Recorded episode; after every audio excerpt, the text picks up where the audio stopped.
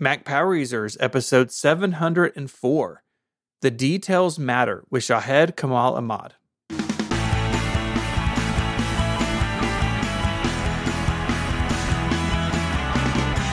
Hello and welcome back to Mac Power Users. My name is Stephen Hackett, and as always, I am joined by Mr. David Sparks. Hello, David. Hello, Stephen. How are you today? I am good. How are you? Well, I mean, we're recording at an unusual time, gang. Uh, you're getting this on Sunday afternoon, as you always do, but Steve and I are recording Monday morning. So that means I get to start my my week talking to Stephen Hackett. I mean, it doesn't get better than that. I think of a few things. I was no, I was really I was pumped up. I woke up this morning. I'm like, ah, I get to record Mac Power Users today. Let's take on this week. Yeah. Well, we have a very special episode, don't we? Yes, we do. We have a friend here today. Welcome to the show, Shahid Kamal Ahmad. Pleasure to be back. Absolute pleasure. Shahid, we uh, it's been several years since we had you. Every time something happens in the gaming world, I think what does Shahid think about this? Um, but you're so much more than that. You're a very uh, you're a Mac power user. You work in the gaming industry, so you've got a lot of great insight there. But you're also a productivity guy. You your guest episode on the Focused uh, podcast is one of my favorite guest episodes we ever had, and uh, uh, I just always enjoy talking to you. So thank, thanks for coming back on the show, man. Oh, I'm the one who gets the most out of this. All right, before we get started, however, we got a little housekeeping. Today on More Power Users, we're going to be talking about gaming on the Mac. Now, Shahid is going to be talking to us as well about um, the Vision Pro stuff during the show, but the gaming stuff is going on. That's a whole nother segment. We're going to talk about that. More Power Users. If you haven't heard of More Power Users, you can sign up for it over at relay.fm slash MPU. Um, that is where you get the ad free extended version of the show. We'd love to have you join us there. So let's start by catching up a little bit. Uh, it's been a little while since we've all sat down to to do one of these. Uh, Shahid, what have you been up to? The biggest change from a business perspective is I've become a really um, become really involved in a new venture called Deepwell DTX. Uh, Deepwell is a company at the intersection of video games and medical devices. And the mission is to make games that make people better. And by better, I mean, well, I mean, as we're all aware, particularly since the pandemic, the world faces what can be regarded as a, a different pandemic of sorts of uh, a mental health crisis. And the other thing that we've got to be concerned about over the coming years is a crisis in what we sometimes call syndrome X type illnesses, including type 2 diabetes and, and so forth. But initially, our focus is going to be in creating video games that help people manage the symptoms of stress, anxiety, and depression hmm. through games that will get FDA approval.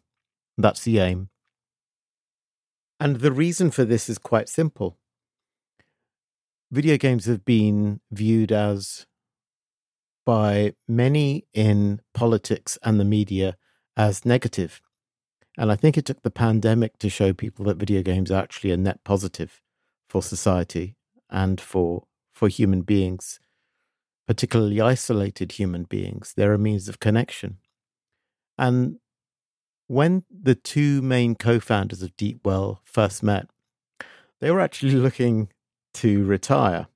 Mike Wilson is one of them. He's a legend of the video games industry, one of the main uh, main people at Devolver Digital. And Devolver Digital, of course, had just gone public. And the other half was and is Ryan, Ryan Douglas.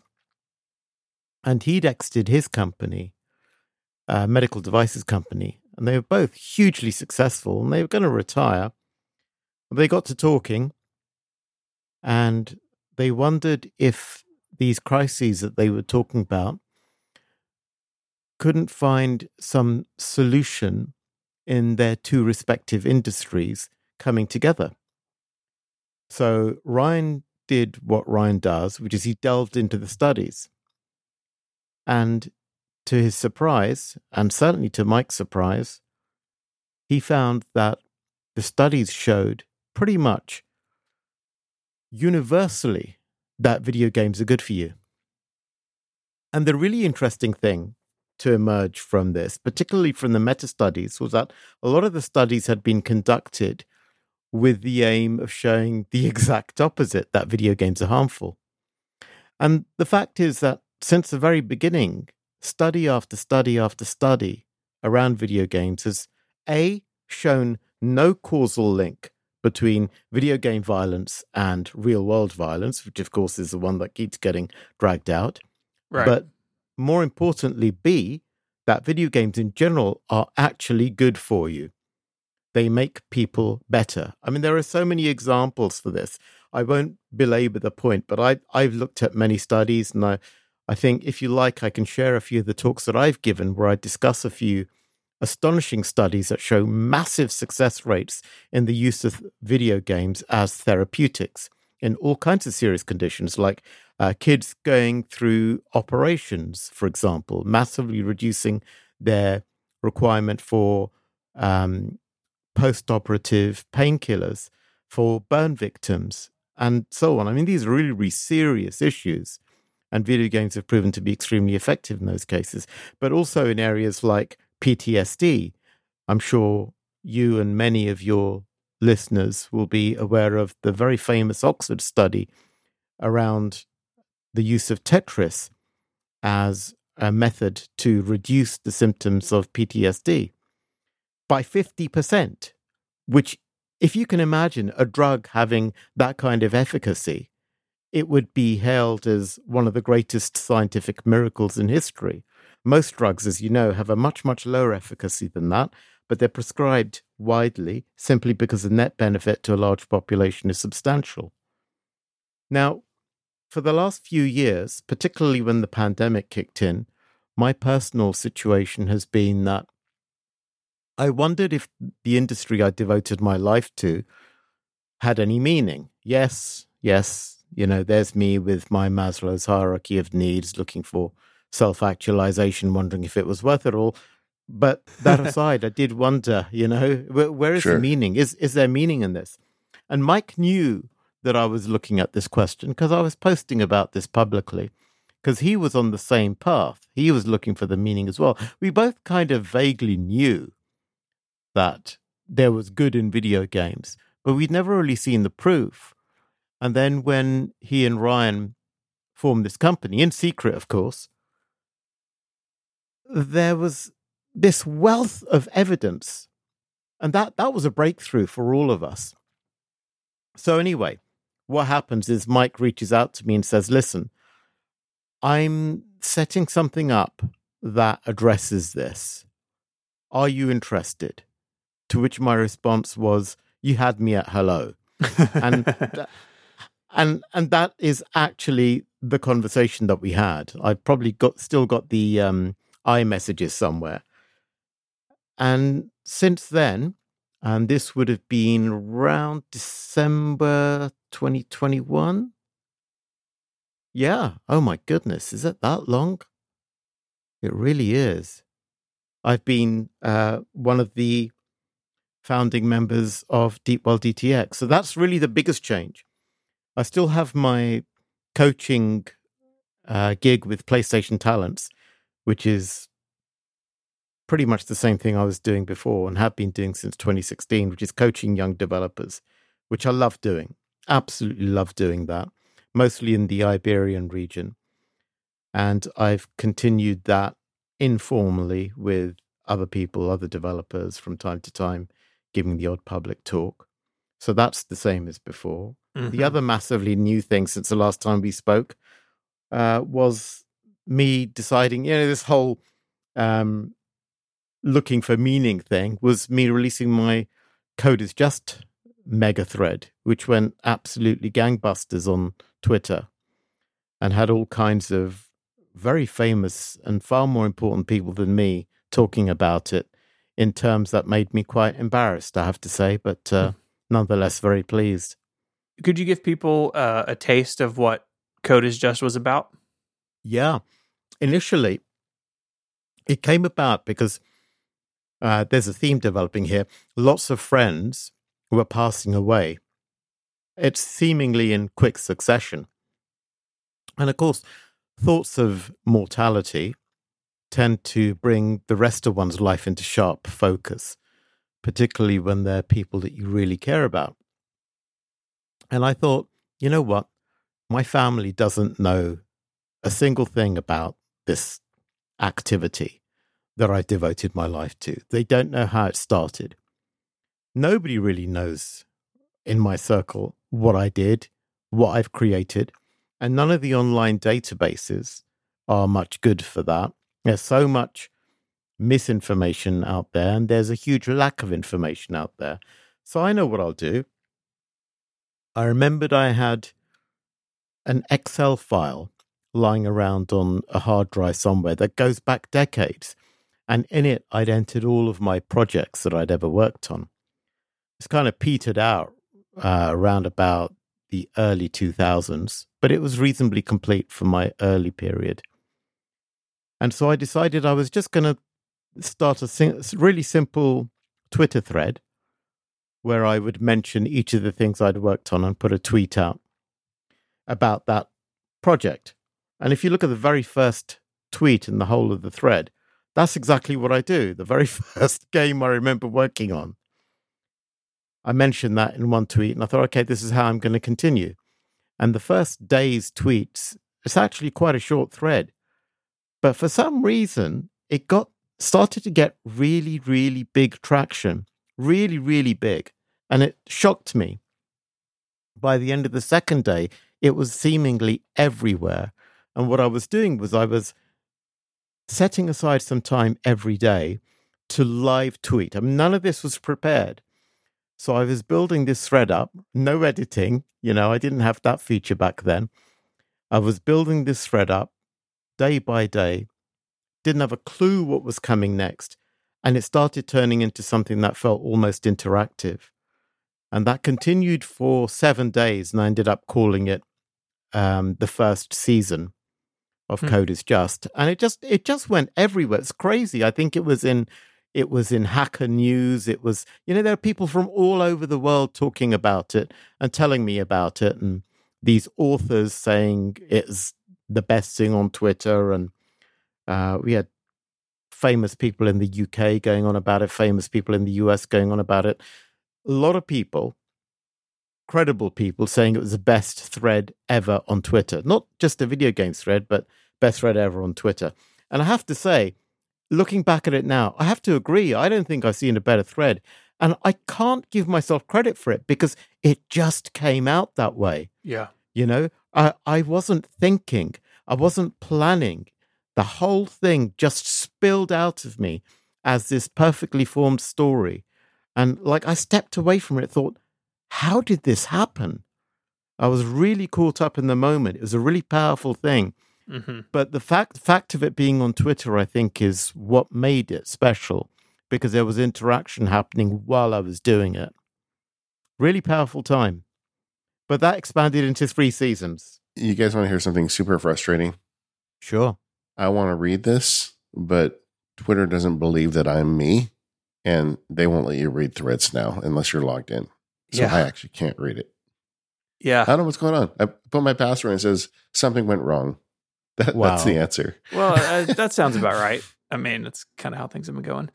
At Twitter, uh, something definitely did go wrong. Well, I've compiled the whole thing um, into one massive PDF. I fixed a lot of spelling mistakes because obviously it was all tweeted live. I've added references and I'm happy to share that with you. But it's not for public release. I was gonna, I was gonna sell it at some point. I just yeah. never got round to it because I've got, I actually got a book agent off the back of this who wants me to make the book of this. Ah, cool. So yeah. the reason I haven't released the compilation is I don't want to do anything that might potentially affect a book sale. Yeah, sure, sure. I can't speak about this. Uh, I can't speak about who it is, but there's actually a reputable production company that took up the option I had to get a screen agent.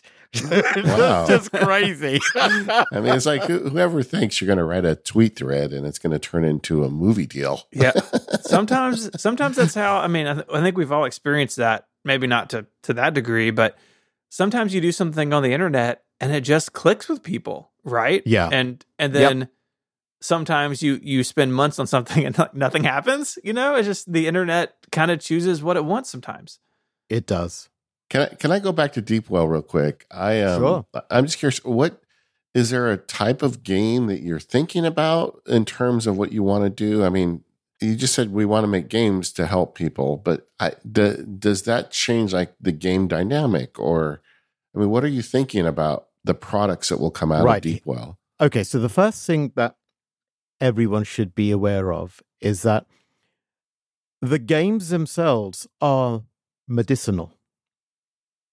What people don't uh, quite grasp is that games in and of themselves are therapeutic and potentially medicinal.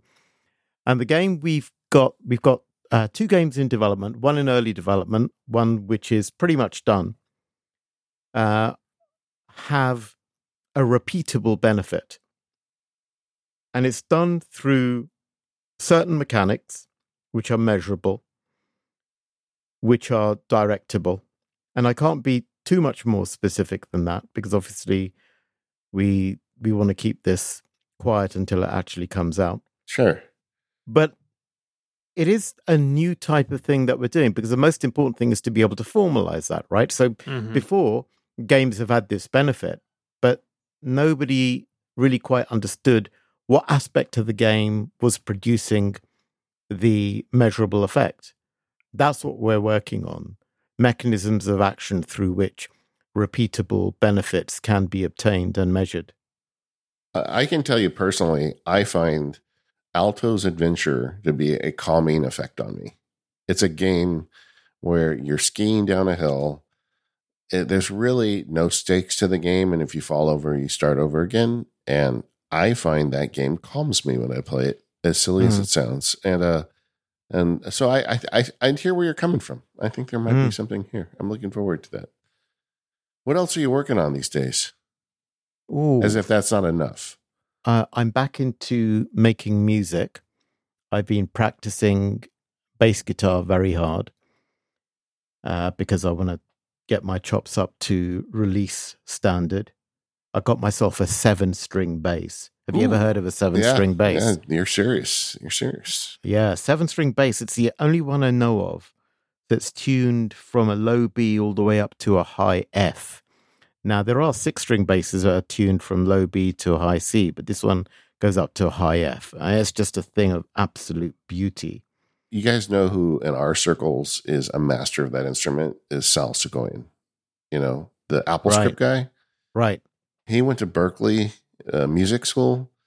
He plays that. I've seen him play that bass where he plays like a jazz. He's plays, basically playing jazz guitar with half of it, and he's playing the bass line at the same time.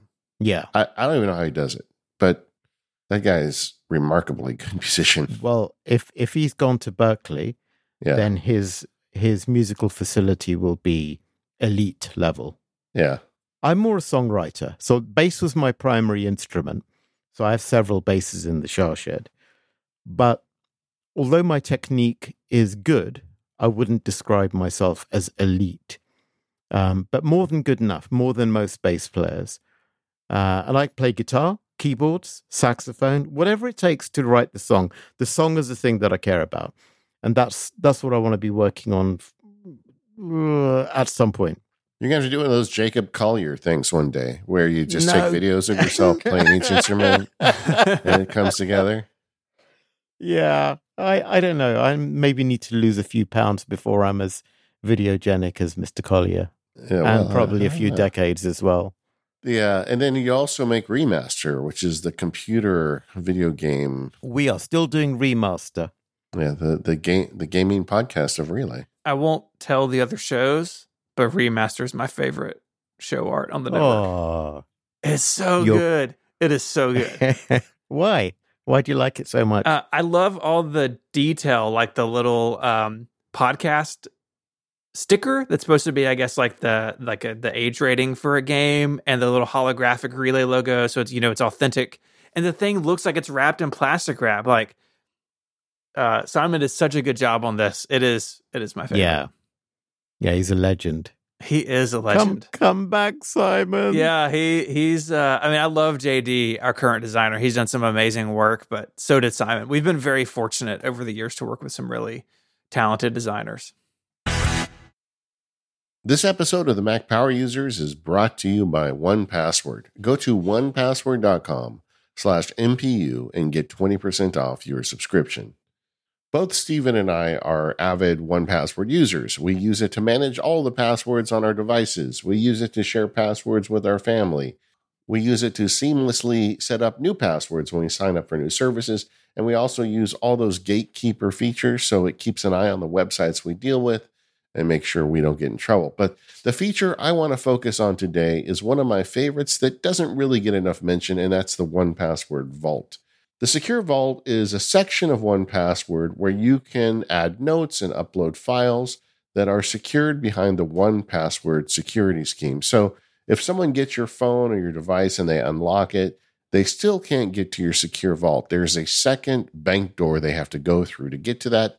And that is a big one. It's the 1Password vault. So eh, eh, I put a lot of stuff into 1Password in that secure vault that I don't want to just put on my phone. For example, I've got details in there about social security numbers. Uh, when I store passwords for family members, when I you know manage their Wi-Fi and stuff, I put it in secure vaults. When I put personal notes in there about medical care, there's just a bunch of stuff that if someone got my phone and unlocked it, I don't want them to have. And I love the ability to put that stuff behind the 1Password secure vault. I just went through and audited my secure vault. There's about 100 notes there, and it's a lot of information that I would like to have at my fingertips, but I don't want just on my phone. With 1Password, you truly get that convenience of having all your stuff at your fingertips, but also the privacy and security that you get from having it behind a secure password application. So go check it out. If you're already a 1Password subscriber, take a look at what's in your vault. Maybe you want to add some stuff to it. Make sure you protect yourself. If not, you can sign up for 1Password. Just go to onepassword.com slash MPU. You can get a 20% discount when you go there with that code MPU. Once again, onepassword.com slash MPU. Check it out, show your support for the show, and start protecting yourself today. So I want to switch gears a little bit and talk about your gear. Uh, you, like David and I, have a dedicated workspace, but it's it's at home. Uh, tell us about how how that's shaped up. And I really want to talk the, about this through the lens of contextual computing because you have multiple setups in your office space for various things. How did you land on that? It was, for me, a question of getting into the right frame of mind because working on my own and having as much gear and as many different activities as I do, it it seemed that it, I, I felt almost confused coming into my space. And that confusion I felt was sapping my focus and my decision making cycles. It was a very a, a, very fleeting feeling, but I, I kept noticing it. And it didn't feel right that I had this redundancy and this confusion in my working space. So I decided I was going to have one desk purely for work and nothing but work, which is where I'm currently sat. So work activities uh, would mean anything to do with any of the um, clients I've spoken about or any of the work I'm talking about, including the music including the podcasting. So, for example, Remaster gets done at my work setup. And I have a whole bunch of equipment on this one massive Herman Miller ratio desk. It's an enormous desk, but I like to have the space just in case. And what happens is it'll go from periods of extreme tidiness to an absolute dump because I need stuff on it. You Yeah. know, and and back again because I love I, I love my area to be clean and I tidy up regularly, but I want the option of going into all out chaos mode when I need to. And it feels very good to have a clear space in which to have that chaos when I need it. But if that was a chaotic space devoted to more than one activity, I don't think I would function. And that's why I decided I was going to split everything up. So my work desk is that it goes from hyper clean to chaotic. Right now it's chaotic because I've had a number of different activities to attend to today.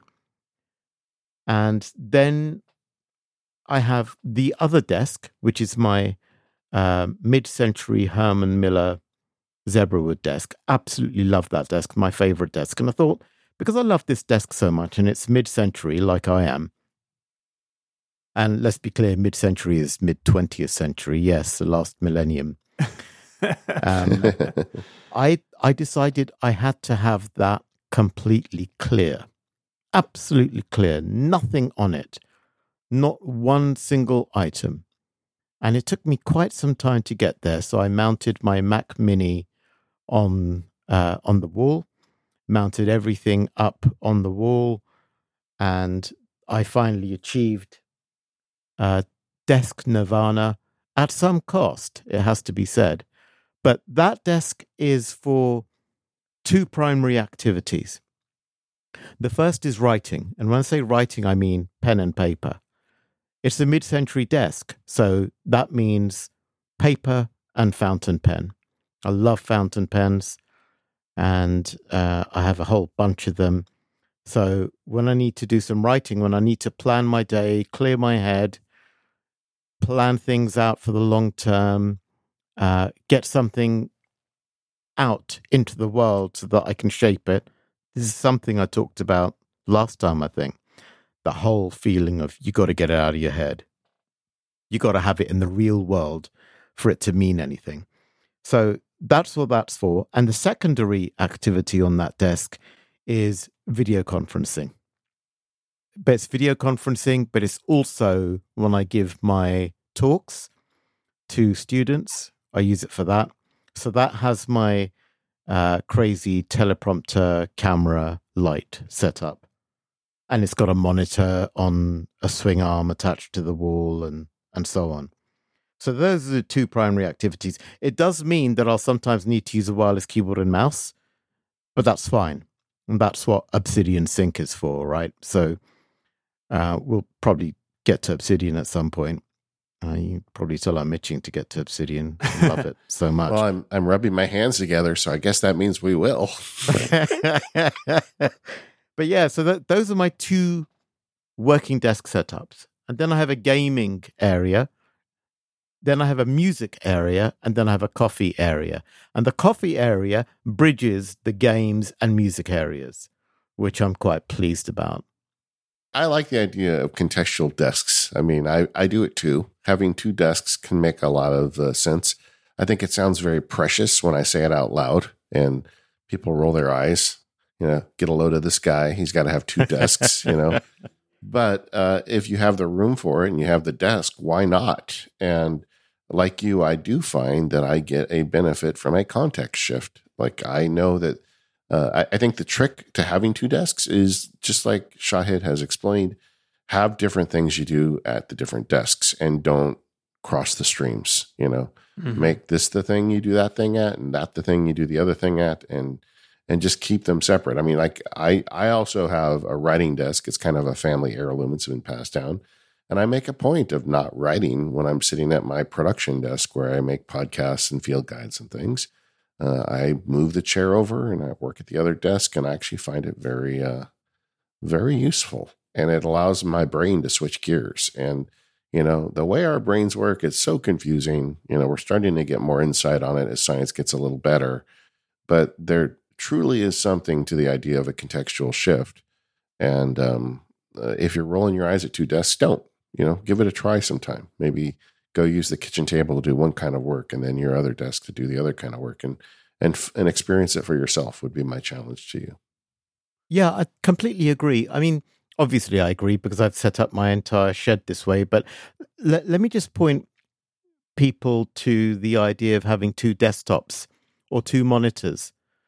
And we use those often for different reasons, right? I mean, I had uh, at one point many years ago, I'd have two screens side by side. One would have Unity on, one would have Rider on. What is that if not contextual working space? So we kind of do this in our digital realm. Why not adopt similar principles in the, in the physical realm? It's a nice way of organizing activity, I think, a reasonably intuitive way. The whole mise en place thing, you know? Yeah. Yeah. Well, and it depends what you do and if you've got space. I mean, if you work in a cubicle all day and you know you tell your boss well i need a separate cubicle to do my journaling in i don't think that's going to go over that well you know? So it's definitely a, uh, thing where you have to be lucky enough to have the option but it it works. And uh, i talked last year on the show about a great book i read by annie murphy paul called the extended mind where she actually delves into the science. And there is real proof to this that as we start getting better at contextualizing our lives, we become more efficient and and do better work. So I'm going to push back on the on that when people criticize this stuff because I think it's something that can really make a difference. You just got to find out what that means for you. But I I was thinking about it heavily when I built out my own studio and I think about it constantly in terms of the work I do. I think that apply can apply to people who don't work for themselves or don't, ha- you know, aren't, you know, like you said, boss that need another cubicle for something. Like I think this yeah. could be as simple as focus modes on your Mac and iPhone, or having, you know, if you are able to, having email only open for certain times of day, right? Like it doesn't have to be as fancy as I have this completely other separate workspace, but it, it, there are more subtle ways where I think this can work for people. Yeah, absolutely. I'll tell you what I used to do at PlayStation is if I needed a context switch, I would take my laptop down to the cafeteria and I would work there for a while. Yeah. Just to put yourself in a different place. Yeah. Mm-hmm. Yeah. Even now, I'll, if I really want to break, change of scenery, I'll take my laptop, I'll walk to the nearest cafe and I'll work there for a while. Yeah. I, I think that's thing, uh, a hack a lot of people use. Mm. And I think that that works great. And I think the trick to that is have certain types of things you do at the cafe. Like maybe you do the deep work, the heavy stuff at your desk. But right. you say, I'm going to deal with email and the shallow work at the cafe. And then mm. suddenly you start, your brain starts associating doing the hard stuff at your desk and the easy stuff at the cafe. And then you can actually control you know what direction the gear shift of your brain depending on where you're sitting. And I, I can tell you personally it works for me. Yeah so much about the brain that's that's interesting that still needs to be explored and and you you hit upon something quite interesting there is that trick not tricking but almost flipping a switch in your brain saying okay it's time for this it's time for that and I think this has become increasingly important in an age where more and more of us are working from home. Yeah, I, I think a lot of lessons learned uh, in the pandemic can can apply far beyond it, without a doubt. So we've talked about your your multiple uh, desks. Uh, talk to us a little bit about the technology you're using. What what does your computing life look like? My main working machine is a 14 inch MacBook Pro and it's not the absolute top, but it's pretty close. I went for the 10 core CPU, 24 core GPU. And my intuition at the time was I'm not sure that a machine this small will handle the heat of a 32 core GPU that well. I was really tempted and I thought, do I really need that? And given the price differential, I thought, no, let's stick to this. So I went for 32 gigs of RAM, uh, one terabyte SSD, and it was quite expensive, but it was worth every penny. It is. I, I know I said this the last time. I was talking about my 16 inch MacBook Pro being the best machine ever, but this absolutely destroys that machine. This does everything I can throw at it. Everything. It never breaks a sweat. There is no amount of work this machine can't handle comfortably on any size monitor. And it's, you know, the, the next machine is not even close. And the thing that's really funny is I don't hear the fan spin up. I mean, it'll be doing crazy amounts of stuff and the fans don't spin up. So, yeah, I mean, this M1 Max, it is a Max, I think. Oh, I don't know. I don't know how they do it. It's just, you know, compared to my Dell, for example, I have a uh, Dell XPS, that hasn't changed since the last time. I don't want to turn that machine on. It's got a lovely 17 inch uh, thin bezel screen, but I hate to open it because the second I do, the fan starts spinning up. I was like, I, I don't care how good this machine is, and I don't care how powerful you say the Intel in this is.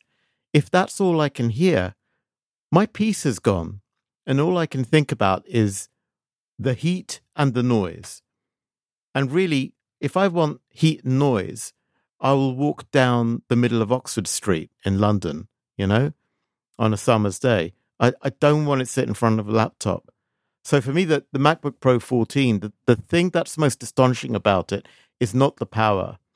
The power is amazing. I will take it gladly. But it's the fact that it makes everything look so effortless. It's so effortlessly cool.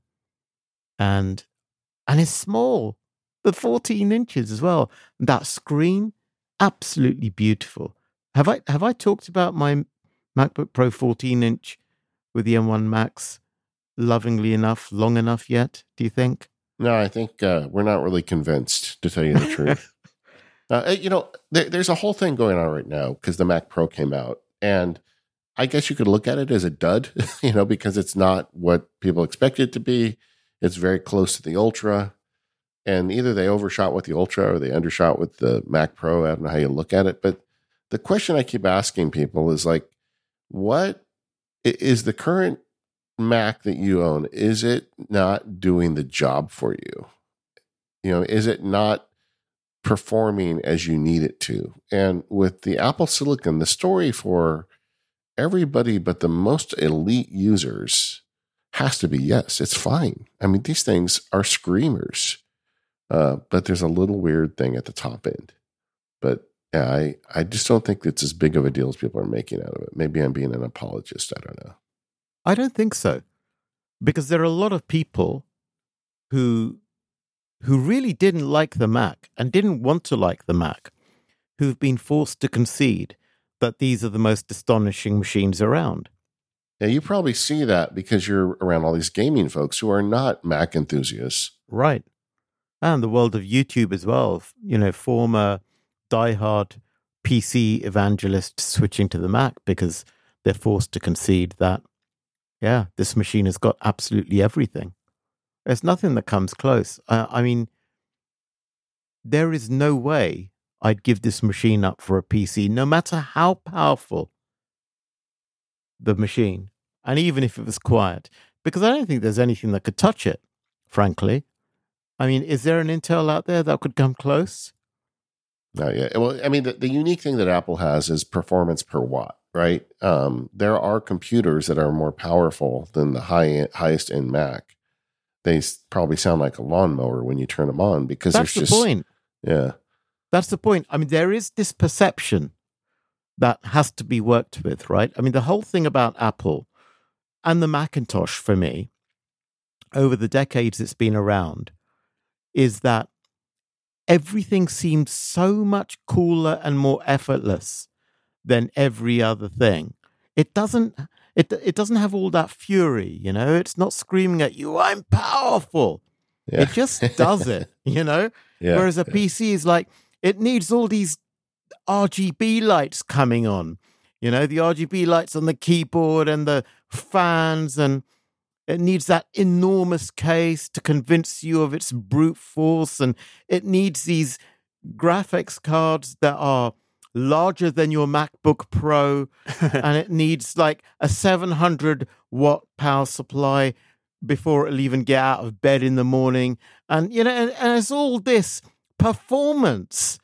And at the end of the day, you turn it on, and the thing is screaming at you, and you've had to wait ages for it to start. And then nowadays, that's a lot better, of course. But then you, you know, you get into your game and and now you got to get the speakers and you need the speakers with a subwoofer otherwise all you can hear is the fan noise and then you got to make sure that the thing is cooled adequately and then you touch it and your hand burns or you bump your knee against the case and you start hearing the whir of the fans a bit louder and it's vibrating against it's just too much performance Yeah. And it's the wrong kind of performance it's a dramatic performance that's the feeling i get using a pc and that's why I gave my beefy Alienware PC with a beefy Ultra Titan GeForce 2080 bells and whistles TI graphics card to my son because it's fine for a young boy. It's not fine for a man who needs to get his work done and needs peace and quiet to do it. And that's why your son thinks you're the best dad in the world. Absolutely. See, win win. yeah, it's just amazing what they've been able to do moving to their own silicon and and we're now kind of in the the evolution phase of it, right? I mean, moving from Intel to Apple Silicon was amazing because you get this one big time jump. Same as when they went from PowerPC to Intel, honestly.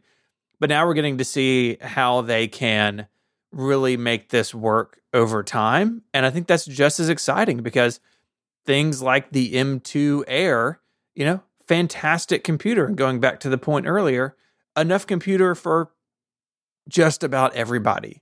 Apple Silicon has, in, in a way, democratized computing performance in, at a level we hadn't really seen before. Yeah, completely. I've got a confession to make about the M2 Air. I picked up one of those as well. It's so good. It is. I keep it in my Tom Bihn co pilot. So whenever I want to nip to the cafe, it's already in the bag. I know, I know. I know how that makes me sound. no, no, no, no, no, It's you, Shahid, you're among family here. It's okay. yeah, I mean, I think the listeners would agree. You know, I'm hey, squirming, but oh my god, it's all so of us, good. The, those of us making the show and those of us listening to the show are surrounded by people that don't understand that, but we get you. mm-hmm. We are with you. We embrace you. It's so you. beautiful. It's so light. It's so powerful. It does everything I need it to do. It does it without a fan, does it without a fuss. The screen is great. The build quality is great. The keyboard is great. What what can I say? I mean, Apple have nailed them. You remember we were we were complaining about the state of Macintosh. Oh yeah, uh, just a few years ago, and look at the difference. They didn't have to do much, but my goodness, can you imagine what it would have been like inside Apple during the time they knew they were developing Apple Silicon for Macs. They knew they had a vision for the transformation that would take place. They had a vision for the thermals. They had a vision for the whole power to what story. They had a vision for how the whole thing would develop. They had a vision for how it would destroy the PC space and would render every other laptop redundant. And all they could hear during that time was people like us saying, the Mac's over. mm-hmm. and they're going, I'm pretty sure the last time you were on the show, Shahid, we had the segment, you know, what went wrong with your keyboard segment that we had on every guest show for years, you know. Absolutely, and yeah. It, it, really is night and day what's happened uh, yeah. with the Mac. And like Steve and I at one point were going, well, huh, I wonder if they stop making the Mac, do we still call it the Mac Power Users? You yeah. know? And yeah. um and all you know it really is just I, I, feel like that's the best story to come out of apple in years just the resurrection of the macintosh platform and how it's it's really become a foundational uh, building block of everything i mean the mac is the is the soul of the vision pro you know if you look at the chip inside it it's it's not a it's not a phone chip it's a mac chip underneath right. all of that you know right uh, so I uh, I'm with you, man. I, I'm very excited about that, and that's why owning a couple of them not the end of the world, buddy. I think there's a lot of us that do. Yeah, except I own three Macs. That's fine. That's fine. I can't judge. something that you had uh, we talked about before the show was your use of uh, you got a couple cameras in there and a couple of Mhm. Teleprompter setups and i wonder uh, what you're using those for and, and what gear you have going on Okay. So the idea behind the teleprompter is simply to be able to make eye contact with the person I'm having a video conference with. And the way that's accomplished is through an iPad mini on my work desktop, uh, on the mini teleprompter, and on the main video conferencing desktop, I have an, a recent iPad Air, the one with the M1 chip. That sits in the tray of the teleprompter. Behind the teleprompter is obviously the camera. And then with a cable, the iPad Air is connected to the Mac Mini, which is mounted on the wall. And I'm running software called Duet. I'm sure you're aware of it. But Duet is not just any old um, use the iPad as a second display piece of software. Yeah. It also mirrors the iPad screen if you wanted to, which makes it ideal for a teleprompter. So, what I do is whenever I take a video call, and I had a couple before, uh, before I did this, I will move the display on which the video conference is happening, or the window in which the video conference is happening, onto my iPad. And the way you accomplish that is by hovering over the the I think it's a green button, and then you'll get a drop down, and uh, you could, if you didn't have Duet, you could just move it to the iPad, but then it wouldn't be mirrored. And if you have Duet, it will say move to Duet. The whole window moves to Duet. It's now mirrored, so now I see the teleprompter showing me an image of the video conference happening, and I'm now looking straight at the person I'm talking to. So that that's amazing for video conferencing, but it's also amazing for when I'm giving a talk to a large group of people because I can get real time facial responsiveness feedback, whatever, from the people who are on the call. And it's also really good for when I want to record presentations for people because I can have my script up on the teleprompter, which is a conventional use, of course. And I'm I'm speaking straight to camera. So a number of uses, but the main one really is to level up my um, video conferencing game because the lens is great. People always comment on how good the video quality is, but the fact that I'm looking people straight in the eyes is, let's face it, it's a bit of a flex because it's hard for other people to do that unless Mhm. they have the same setup. But it means they know for sure, 100%, that I'm giving them my full attention. And that means a lot to me because let's face it, we do a lot more video conferencing, web meetings, call them what you like, than we used to pre pandemic. Yeah. They've replaced a lot of meetings.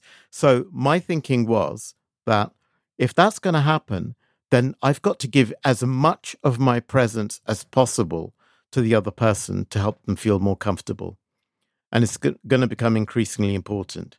And I know there's some AI trickery out there that can try and move your eyes to face people, but that doesn't work. And the reason it doesn't work is if you're not genuinely making eye contact, then your micro expressions are not mirroring or matching the person you're speaking to.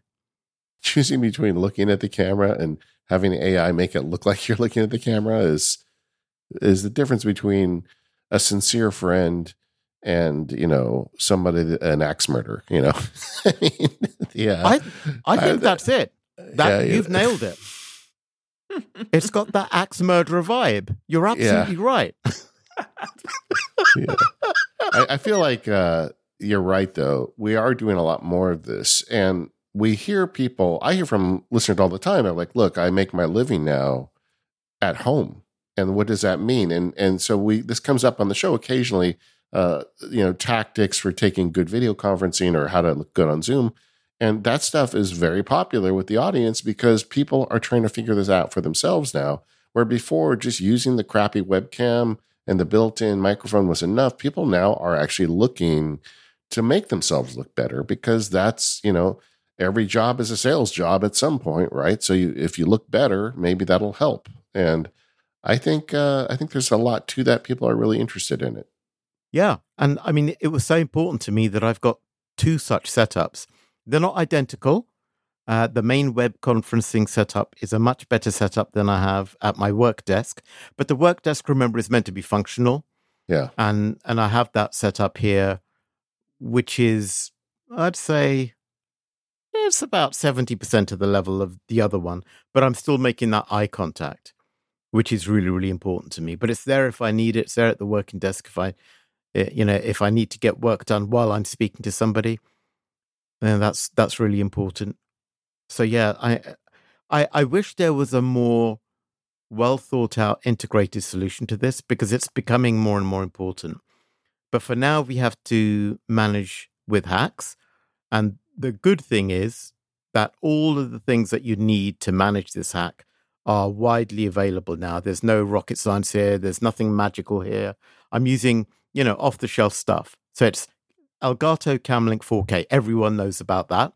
Okay, wait everyone knows about it, but does everybody know about it? I, I feel like because I went through this in my own setup recently, I, I gave up on a, a camera that I'd purchased, you know, and I, I went to using uh, a, a, a Sony camera plugged in, and I tried to use the cheaper ones, and mm. they all sucked. And I finally just bit the bullet, and I bought the Elgato 4K, and it just it it is the one. I just if you're listening and you're on the fence, you're like, but I can get one cheaper. Don't just get this one. It always works. It just works when you plug it in. There's no software to manage. And it gets you a true 4K signal into your Mac. And a lot of things say they do, and they don't actually do it when you get them and you plug them in. I'm sorry, I don't work for Elgato, but it sounds like it. But I, I wasted so much time when I should have just bought this damn thing to begin with. You're absolutely right. I bought uh, I had one for a while, and I thought I'm going to need to duplicate the setup, so I bought a cheaper one, like you did. And yeah. as you say, it sucked. I mean, it was so sucky. I I couldn't quite believe that they described it as the equivalent of something like the Elgato. I mean, there was just no comparison. And not only was it worse quality, it was glitchy. It crashed. It, you know, it needed me to reboot the Mac. Anyway, so now I have two Elgato Cam Link 4Ks and, and the job is done. And then there's an iPad, there's the teleprompter, there's a mirrorless digital camera. I use Sony because I think Sony are the best, um, all bias aside, and ideally some kind of key light. You can manage without a fill light, you can manage without a rim or headlight, but you really need a key light. And ideally, the key light has some kind of softbox um, if not, ideally bounce it off something, otherwise you'll look terrible.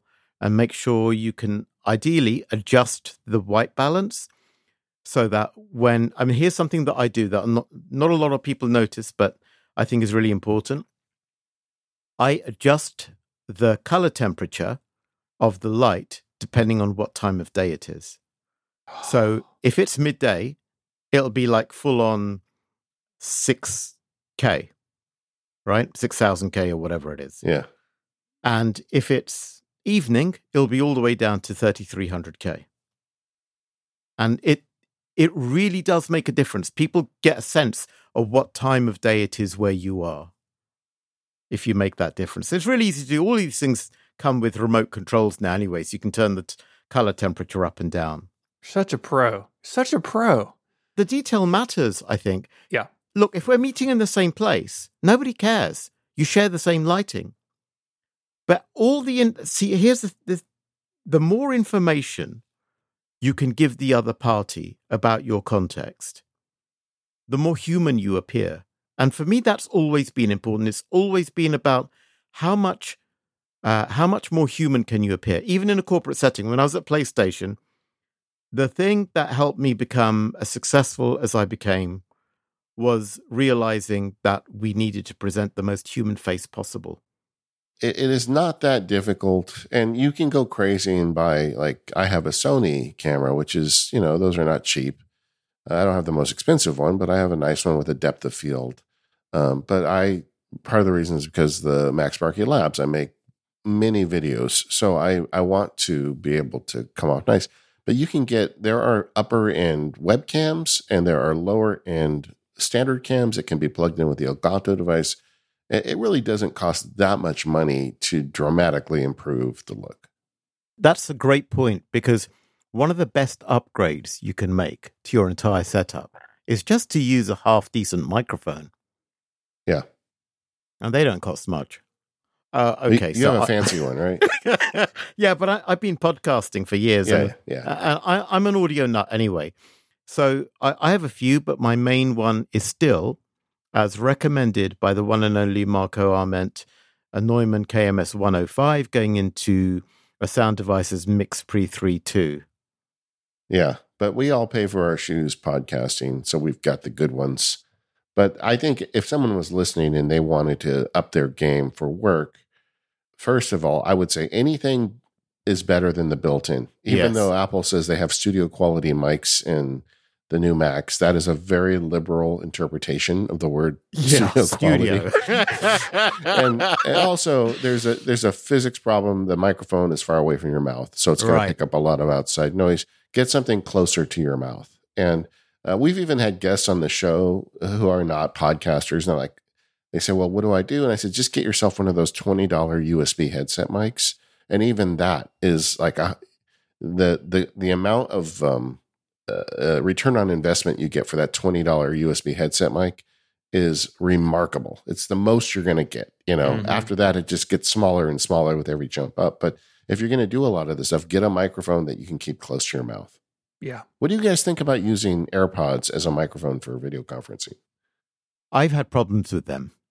So I did try to use AirPods for receiving audio, not sending audio. So I didn't use the microphone because I had a decent microphone. So I wanted to use them for receiving because I didn't want to have any feedback issues with any of my web conference calls. Yeah. But they were unreliable sometimes they would just drop out and I couldn't get audio back at all. All right, I have not had that. So I use them on a lot of video conferences where I use them for my um, audio out, where I get audio into them, and then I don't have to have the cables and or the big cans on my ears. Right, right. Um, but I use a, a, microphone, a proper microphone in front of me to talk into. Uh, Stephen, what about you? I will use them if I if I have to. I think it's better than just opening your laptop because then you're going to have speaker noise back through the microphones and Zoom and a bunch of other apps try to get around that. But yeah, know, it it can be that can be a bit tricky. Uh, I'm going to put a link in the show notes though. It's a little bit of an older article. Jason Snell wrote it called "A Podcast Studio for Under a Hundred Dollars," and it's some great advice that I think is super applicable to what we're talking about. That if you're looking to up your game and you know don't want to spend a lot, he has some good suggestions in this blog post. This episode of Mac Power Users is brought to you by MacPaw, who are thrilled to announce Moonlock, their new cybersecurity division, and along with it, their upgraded CleanMyMac malware removal module. You can join millions of satisfied users who rely on CleanMyMac's malware removal for its ease of use and dependability. And now it's powered by Moonlock Engine. It's even more effective in safeguarding your Mac than ever before. Because Moonlock Engine is brought to you by Moonlock Division, the new cybersecurity unit by MacPaw. Find out more about Moonlock Engine and try the updated CleanMyMac with 5% off with the coupon code MoonlockMPU using the link in the description. This is a pretty big deal for CleanMyMac X I think it's really awesome that MacPaw is putting people and expertise and money and resources behind cybersecurity to keep macOS users safe. There's a lot to love about this new Moonlock division. This means that CleanMyMac X uh, now has faster scans, running up to two times faster, ensuring quick and efficient protection for your Mac. Plus, expanded coverage because the scan now covers additional locations like external drives, mail attachments, archives, browser extensions, and more, leaving no stone unturned in the fight against malware. And you can customize your scan to suit your needs. Prioritize either speed or coverage, giving you control over the level of protection that you want. Backed by a dedicated team of experts, Moonlock is exclusively focused on addressing the security needs of Mac users. As threats continue to rise, they're committed to bridging the gap between emerging risks and the knowledge needed to protect against them. Check out the link in the show notes to learn more about the Moonlock engine and try the updated CleanMyMac with 5% off when you use the coupon code MoonlockMPU. Our thanks to MacPaw and their new cybersecurity division Moonlock for their support of the show and Relay FM. So, in addition to making games and doing all this cool video conferencing stuff, uh, you also have to get your work done. And earlier you said the magic word Obsidian. Obsidian didn't exist the last time you and I talked. What are you doing with Obsidian? It did, but only just. And you mentioned it. Ah, I led And you I- to it. I you did. I had been I'd been ragging on Electron. I don't know if you remember this conversation, but I had been ragging on Electron. I said I cannot stand anything done in Electron. And then because I'd been thinking about Obsidian, I thought, ah no, Electron. I'm not bothering with Yeah, that. another Electron app. Yeah. Yeah, and then you mentioned it, and then you said actually it's it's pretty good, and then I said, yeah, okay, I'm going to use it tonight. And since that night, I've been using it, and you said, oh, it's Electron, And I- said something along the lines of uh, Electron. Didn't I say I love Electron? Since then, I've been using Obsidian relentlessly, remorselessly, religiously. Is absolutely the foundation of my working life now. I couldn't live without it. I built tons of workflows for it. And thank you, thank you, thank you. Well, y- you're welcome, first of all. But the uh, what uh, are you? Because there's a lot of ways you can use this tool. Like I feel like some people use it kind of like as a research, external brain kind of thing. Some people do more like what I would call personal knowledge management, where they put all the little bits of their life into it. What is your use for it? Okay, so I live in Obsidian. What does that mean? That means anything that I think about that I want to record goes into Obsidian. I use front matter extensively, and I have to say 1.4 has really cheered me up because, of course, all of that is now taken care of automatically. Beautiful. It's the best update ever. I'm so happy about that. Uh, it also allows you to use links. I know I'm jumping ahead a bit, but I'm so excited. It Yeah. lets you use links in the front matter, which I've been wanting for so long. Anyway, rewind. So I use periodic, uh, uh, I think it's periodic notes, is it? Anyway, this allows you to use daily, Yeah. weekly, monthly, quarterly, and yearly templates to structure your time, which I have been doing. This for this I have templates set up. The templates not only give me useful headings around which to structure my day, but they also automate the extraction of certain key things I will need for each and every period using the data view plugin. Yeah. I'll also view. use I'll also use tasks, the tasks plugin, Yeah. and I will use data view to extract certain task information. So all of my task management happens in Obsidian. It's all tracked according to All right, projects. let, let me interrupt you there because that that's an interesting one. I feel like um like I I spent two months using that tasks plugin because I I've been working on the Obsidian Field Guide and I wanted to like really master it before I did the video on it, and that is a real option for people. Uh, it didn't stick for me to be honest because I like to manage tasks often on mobile, and I felt like it's just not quite there yet on mobile. But the uh but you know defer dates, due dates, you know repeat tasks. It, it is remarkable to me that I think it's a team of two people put together that plugin that a lot of people run as essentially their task management app. right. And and it works for me. I, I manage it through projects as well. Yeah, So, uh, and- then I, the, the other thing I do is, for example, I have tons of meetings.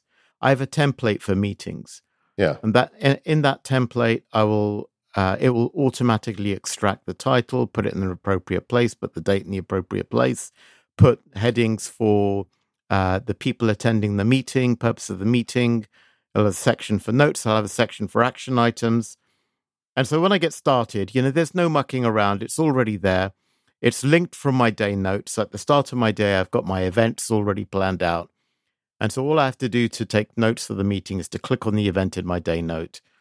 That then links back to the day. So at any point, I can see all the meetings I had in any given period very easily. I can see them double linked up the wazoo oh, Yeah. any way I want, which is No, beautiful. I get it. I feel like there is a, an Obsidian kind of path where it's a little confusing when you first start using it. And then once you start to master it, you want it to do everything. And then usually you dial back from that a little That's bit. That's exactly what me- happened. Yeah. Yeah, but it sounds to me like you didn't dial back too much because you've Oh, got did. tasks and and um, and a lot in there. Uh, a quick update on the Obsidian Field Guide. Um, the recording is done. Uh, so right now, as I say those words, JF is somewhere in his car, howling because he's the guy who does post production for me. He's just screaming like, "Why did you share that?" because because he the the right now he's finishing post production. I'm hoping to have that out by the end of August.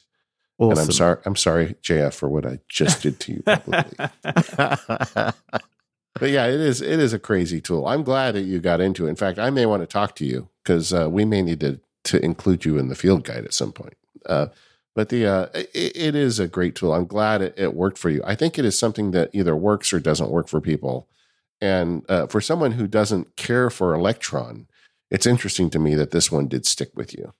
you know, they've taken great care to make it look more Mac like than most Electron apps. Yeah. I love them for that. and and they have a they have a great iPhone and iPad app, but I still feel that if Oh. you are going to be an Obsidian person, you need to be primarily a Mac person. Yeah, I agree. I agree. Uh, I mean, the the only thing missing from so so okay. So here's an interesting thing. I have a three way approach to tasks. I have the nagging stuff. The nagging stuff goes in Obsidian, Yeah, Okay. okay. and that that's the nagging stuff. Then I have the immediate stuff, the stuff that you know it really needs to get done.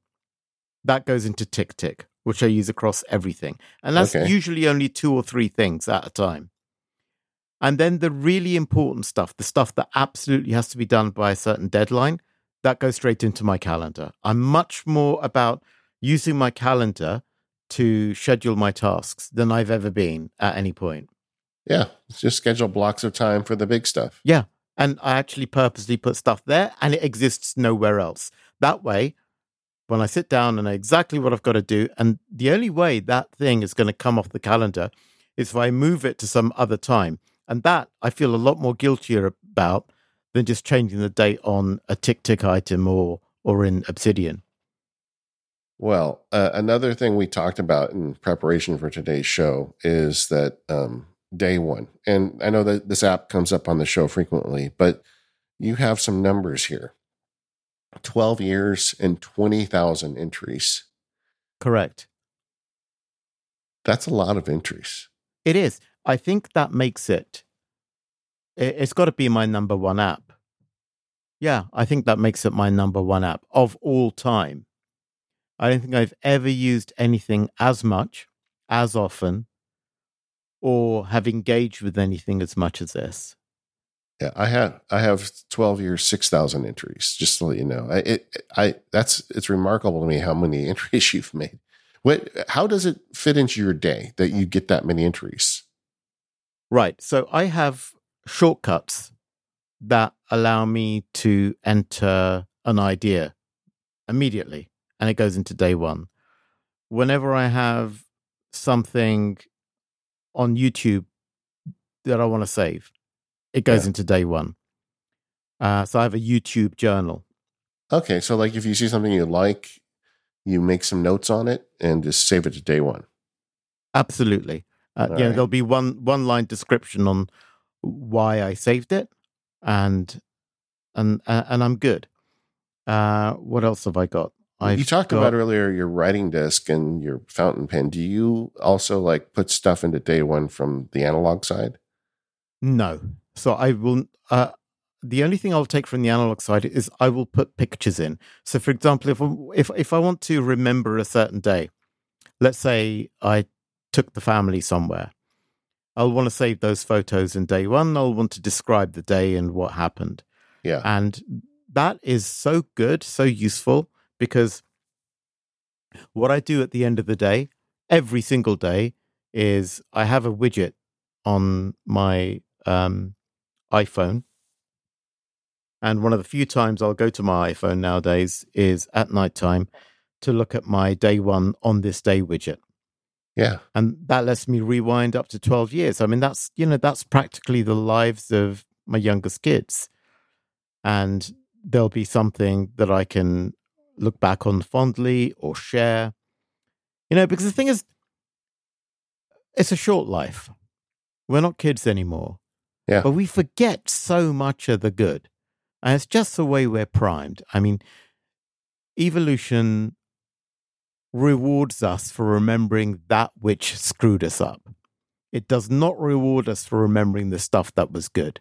It's much more important for us to remember what could hurt us than to remember what was beautiful or memorable. And yeah, the gap versus the gain. Exactly. And this is something I've taught youngsters for years now, and I live by it myself. Is that every day, if you really want to feel true gratitude, you can easily scroll back through your memories and say, "Oh my goodness, that was a good day. That was a beautiful experience. Oh, that was that was excellent. My life has been good." You can say with something like day 1, "My life has been good," and you can say it every night. And I don't think I can give an app a better testimonial than that. I mean, it took 12 years to get there. Don't get me wrong. It's not like in the first year I had lots to look back on. But now I have an automated way of looking back at beautiful memories. And because I've kept up my practice of journaling just about anything religiously, I find funny stuff, sad stuff, but mostly happy stuff, joyous stuff, warm stuff, you know? And, and it's just worth reliving because we forget. That's the crazy thing. That's the thing that really surprises me is that technology and day one in particular allows me to bring back that which my brain had forgotten because mm-hmm. my brain considered it useless. And, and, you know, one of the nice benefits of the uh, of the new shared photo feature in Apple Photos is that you don't have to be responsible for taking those pictures. My my wife is great at, at like when we go somewhere out, she always takes a picture of like the place we went and you know a picture of us and she's she documents her life with these photos but now we have a shared library and i love every weekend i go in and i just grab some of the photos usually she's taking them not me and then you put them in day one automatically dates the entry to the date of the photo and yeah. you write some notes about what happened and you're right then it's in there and yeah. 12 years from now i will be able to go back and see that and uh, it really uh, that app just can it gets better with as the corpus gets bigger the more mm-hmm. you put into it the more you get out yeah. of it but i think all three of us are avid users of it and that's why i almost hesitate to bring it up because i feel like we talk about it every episode but damn this is good and it can it can help people i mean the thing is it it improves my life. It's not just a productivity thing. It it improves the quality of my life. It improves you know, here's the thing. It improves the quality of my past. When I look back on my life, I think, I've had a really good life. If I didn't have day one, I promise you, I wouldn't think that because my default is to catastrophize, is to think about all the bad stuff, is to be a perfectionist, is to say, I messed up here, I screwed up there, I failed this person. And no, that's not true. You know, I'll look back at uh, things that nice that people have said about me. Nice people have said nice things about me, and I'll say, ah, I wasn't such a jerk after all. I wasn't yeah. nearly as bad as I thought. Day one makes my past beautiful. Hmm. And and it's the truth. It's the truth. That's the thing. We we've fooled ourselves into thinking that the truth is negative. Yeah. And without these digital crutches, we'd never know the truth. Well, I mean that that's a genetic thing that grew out of running from saber-toothed tigers. We didn't worry right. about the lambs. We were, you know, and But the uh, I actually have a, a, a and this, we'll we'll move on after this. But I I have a day one journal because I have a lot of journals in day one. But one of them is just called MacSparky Love, and occasionally somebody sends me an email telling me about some way I helped them in their life, and it's very warm and warms the cockles of my heart. And I actually just forward it to this one, and I feel like one day when I'm old and drooling on myself, this is the one journal that's going to keep me going. Hmm. I'm going to go back and read these, and it'll make me feel good about my life. Um, but the uh, yeah, it's it's just um, it's just a great app. But let, us move on. You had one on your list here that we have never talked about on Mac Power Users, unlike day one. Stephen just highlighted. This is the exact app I was going to talk yeah. about. Uh, IA Presenter. Tell us about that. IA Presenter is by Information Architects, the people behind IA Writer. They created this, oh, I don't know, over a year ago, I think. It was not widely available. There was a limited alpha. You had to sign up for it. Me being a fan of IA Writer, huge fan of IA Writer, absolutely love it.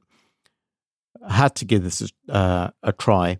So I was on their wait list and then eventually got accepted.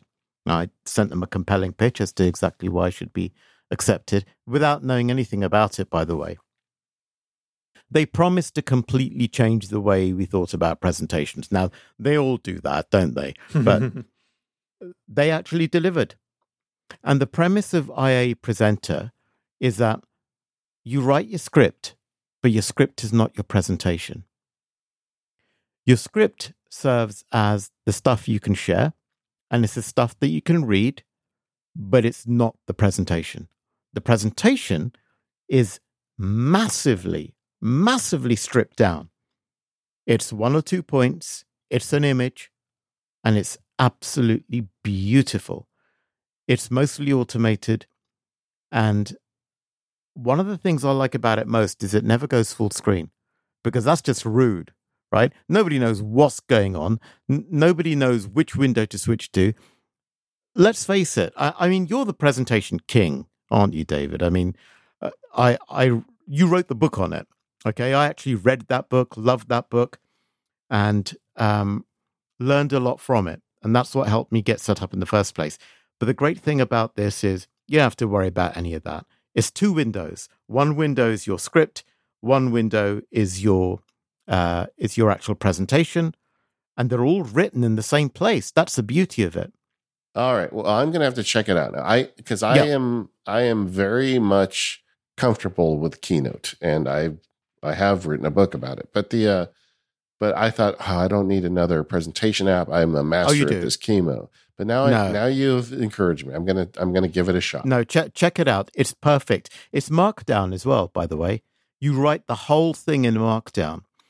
It organizes your media separately. You can set up your themes in a, a really straightforward way.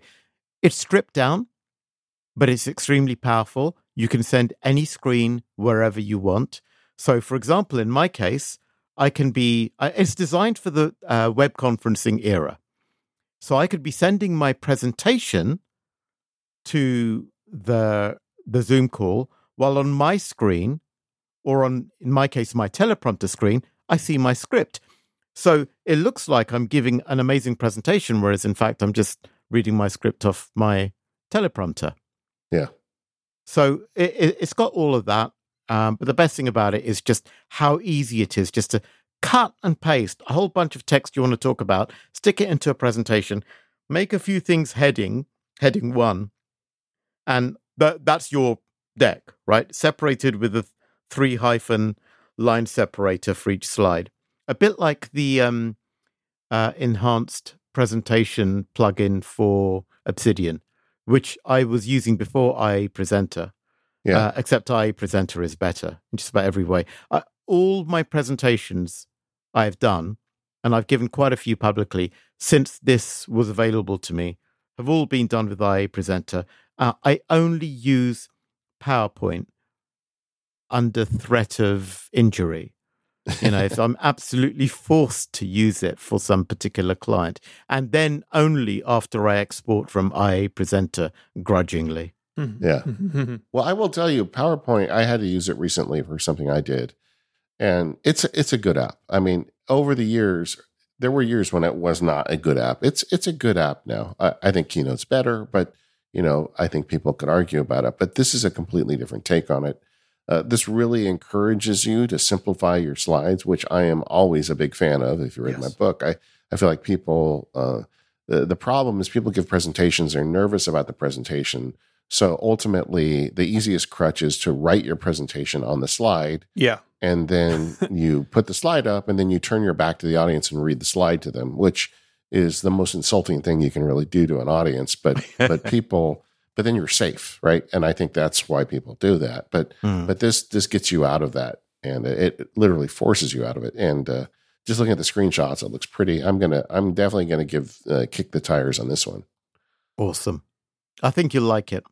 One other uh, name that jumped out at me on your list is Superhuman, which is a, a new. I think they've been. I think they've been around a little while, but a, a new yeah. email app and, and, system. What drew you to this, and and what makes it different than something uh, like you know straight Gmail or something like that? It is incredibly focused on doing everything with the keyboard. It's lightning fast. It feels incredibly powerful. I've tried to go without it and failed miserably. It lets me easily manage split mailboxes. I've got multiple Gmail accounts, but each Gmail account is split into separate inboxes. The the keyboard shortcuts have amazingly clear and sensible defaults. It's just, it's. You, do you remember that old Mac app, MailMate?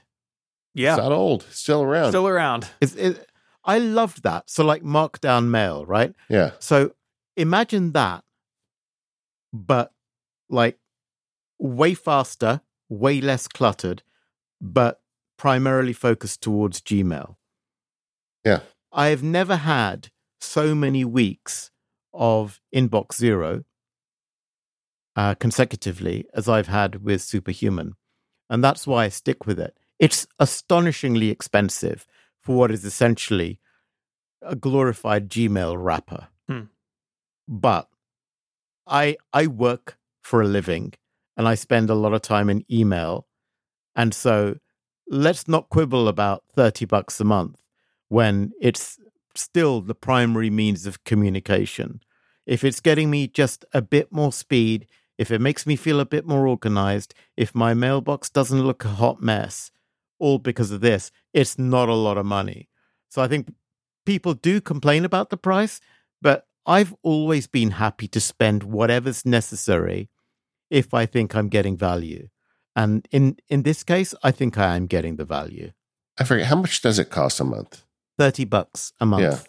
Yeah. Okay. So I, I hear that. And I, I think that like I used to spend $50 a month on Dragon dictate because at the time that was the best option on the Mac. And people would give me grief about that, but I'm like, it saves me so much time. And, uh, you know, I will gladly pay this because I make that money back using this app the first day of the month. Mm. Um, so I, I, think that's the way you think about these productivity apps. It's easy to get hung up on it, but uh, Superhuman to me has always been interesting. I've looked at it. Uh, I pay a tax for not using Google products sometimes. Like there's always interesting calendar and mail apps that are uh, used as a starting point. You know, plug in your Gmail credentials. Yeah. And then, you know, and I don't use Gmail or Google Calendar. So as a result, I don't get to play with those toys so much so that I occasionally think, should I? You know, but then I can never get myself quite to do it, right? Um, and I think that um, if you are a Gmail user and email is a problem for you, this is an absolute solution. Now, that being said, if you're a Mac Power user, you also may be able to find it, it's worth looking at their website just to say, huh, you know, that's an interesting thing they do. Could I find a way to duplicate a feature like that? You know, and Steve and I talk about some of our hacks and things we do on the show all the time. I have tons of stuff I've done with Keyboard Maestro and Apple scripts and whatnot, where I've kind of cobbled together my own version of superhuman using Apple Mail. But it's not the same as you just give someone 30 bucks and it's the problem is solved. That's the thing. I mean, you you guys are superhuman, right? So you uh, and and I don't mean that entirely flippantly. What I mean is you're doing things with technology that most people are not doing. You're able to connect the dots. Um, you're able to wire things up in a way that most people don't think about. It's it's why you've been so prominent in this space that's helped so many people for so long. But a lot of us just aren't at that level. I'm certainly not at that level. I, I used to think that I was close to that level, and I just ran out of time. And I thought, do I really want to focus on this, or do I want to focus on other stuff? So I started focusing on other stuff. Much to my regret, I have to say, I miss all of that. You know, I miss mucking about with with Hazel. Uh, I miss mucking about with Keyboard Maestro because I did some crazy stuff with that and and with Text Expander, all of them all working together and what have you. Anyway, sad, sad. Um, please leave a sad emoji in the comments. I'm glad you shared this though, because I feel like superhuman is something we've never mentioned on the show, but I think a lot of people may benefit from it. You know, there are people listening to this show for whom $30 a month is not a problem if it's going to mean that their email gets done 10 minutes faster every day. If it means a lot to you, if you're using the Google services, if you like using keyboard shortcuts, and um, uh, I think if all those things are true, uh, uh, and your business affords you the option, it's it's a good option. But for most people, they'll be fine with just regular Gmail. This episode of the Mac Power Users is brought to you by Squarespace. Go to squarespace.com slash MPU to get 10% off your first purchase of a website or domain using the code MPU. There's a problem that everybody faces at one point or another, and that is how do you build a simple, beautiful, easy to manage website? Maybe you're starting a new business, maybe you're getting married, maybe you're looking for a new job and you just want to give yourself an internet presence to potential employers. Regardless, that problem gets easily solved with Squarespace. Squarespace has a new website design system called Fluid Engine, and it's even better than before. They've always been easy, it got easier with a best in class website template, and you can customize every design detail with reimagined drag and drop technology for desktop or mobile. You can stretch your imagination online with Fluid Engine. It's built in and ready to go on any Squarespace site. They have built this in a way that anybody can do this. Another thing that's really difficult when you're setting up a website is managing your content, but not with Squarespace. They have Asset Library where you can upload, organize, and access all your content from one place. So there's no more scrambling to find the right content. You can manage all of your files from one central hub and use them across the Squarespace platform. And of course, they have the rest covered too. You want analytics? It's built in. Do you want to monetize? You can do that. You can sell your services, your goods, even your time using a Squarespace website. I started using them when they first got released, and they've just got easier and easier over the years. One of the things I do love about Squarespace is a lot of people come to me and ask for help building a website. And what I always do is just sit down with them and get them started with Squarespace. That way, I'm able to help the less tech inclined people in my life run their own website. And it's very empowering for them because they feel like this is something they'll never be able to do. But Squarespace just makes it so easy. So check out squarespace.com slash MPU for a free trial, share it with a friend, and when you're ready to launch, go to squarespace.com slash MPU and use that code MPU to save 10% off your first purchase of a website or domain. That's squarespace.com slash MPU and code MPU when you decide to sign up to get that 10% off your first purchase and show your support for the Mac Power users. Our thanks to Squarespace for their support of the Mac Power users and all of Relay FM. Shahid, the, the Google document here says something that we don't normally talk about on Mac Power users, but uh, you've you've touched on it. You've you've briefly mentioned it previously, uh, but you are someone who uses both iOS and Android, and I think Android more often than the iPhone. Uh, what went into that decision? And really, what I what I want to get at is through the lens of all this productivity stuff that you're doing.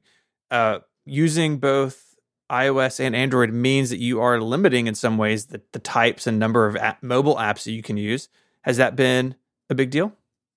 Yes and no.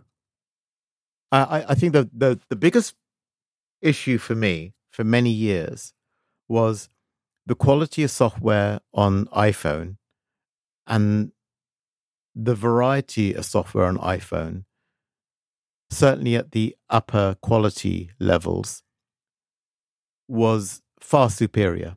And there's nothing on Android, for example, to compete with Day One. But what's changed is that Day One is now available on Android. Uh, there was there, there are all these apps that are absolutely amazing on iOS, and more and more of them are appearing on Android. And yes, there is the ecosystem argument. I have an Apple Watch Ultra, for example, which I love, which is one of my favorite pieces of Apple technology in a long time.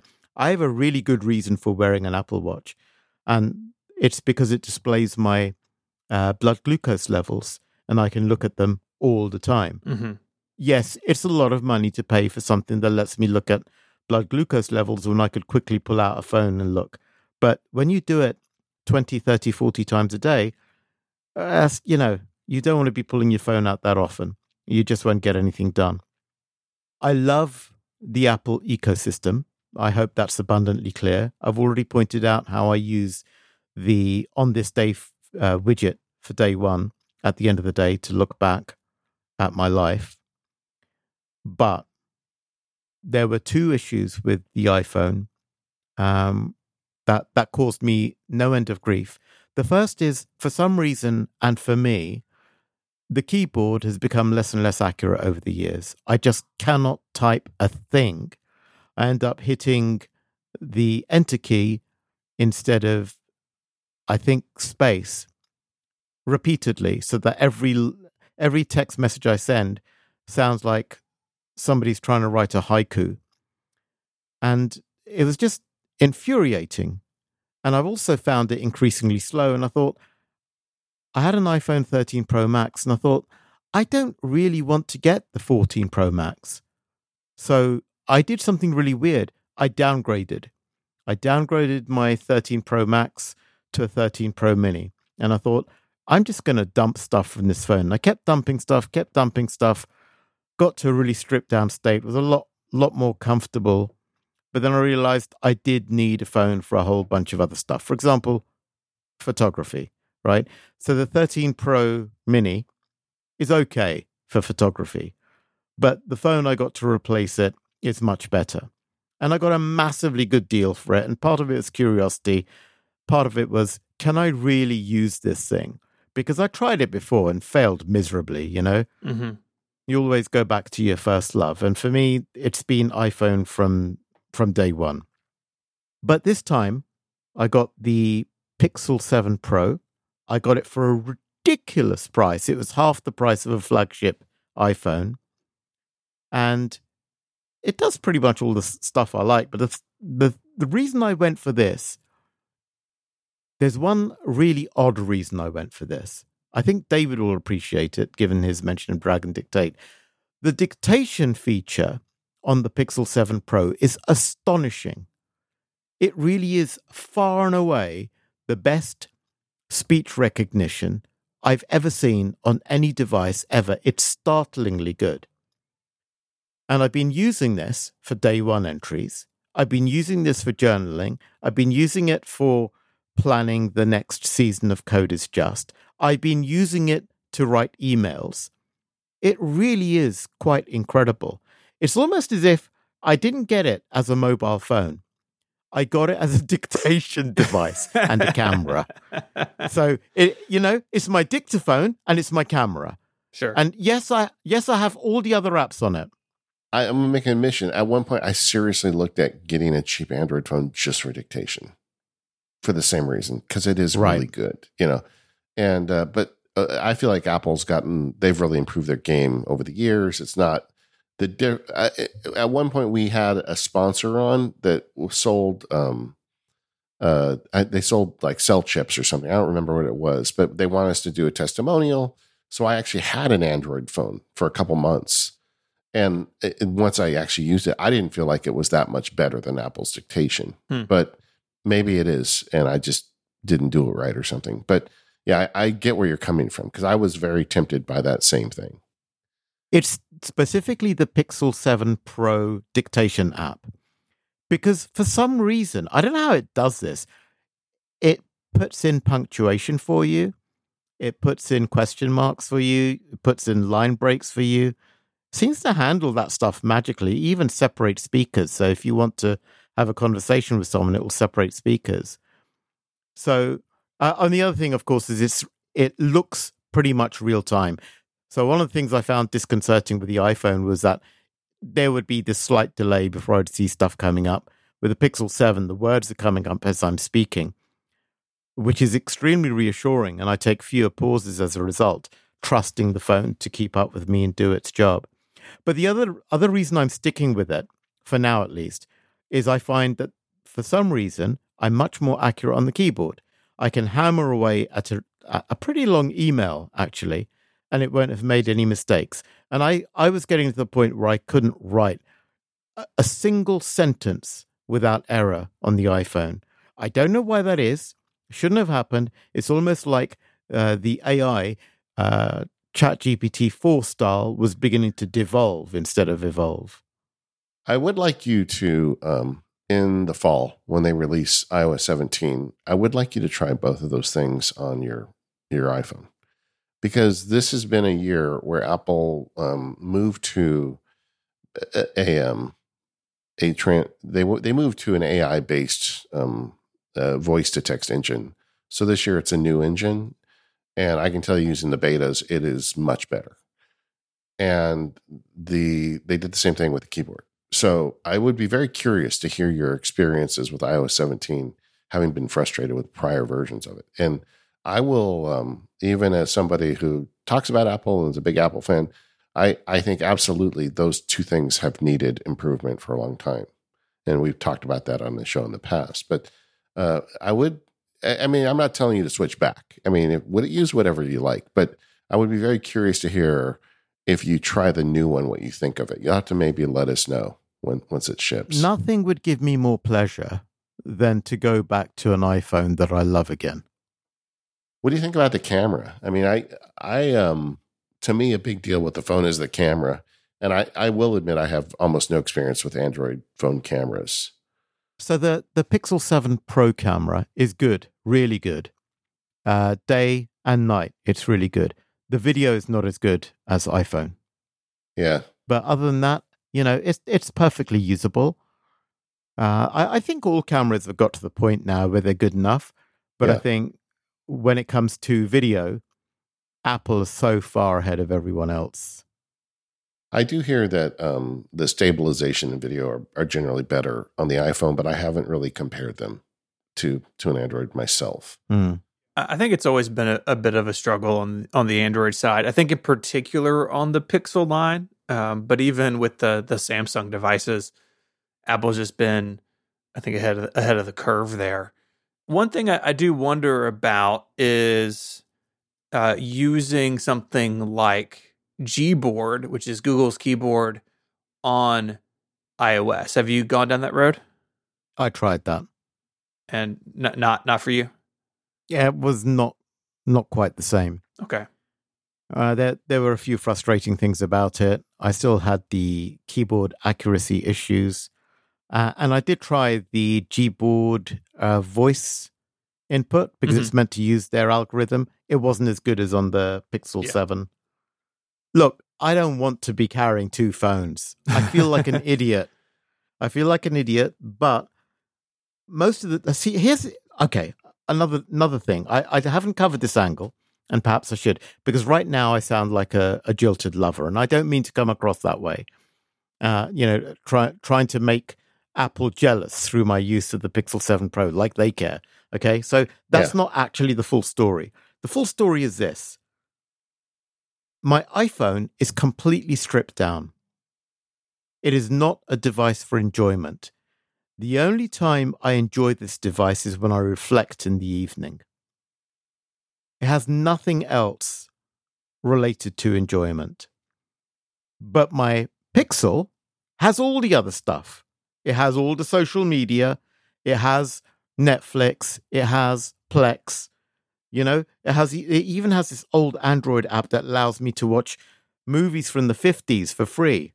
How cool is that? There was this movie I loved when I was a kid, um, Fiend Without a Face. It was the most horrifying thing you could possibly imagine. Of course, it'd be completely lame, but you can watch that for free on this app.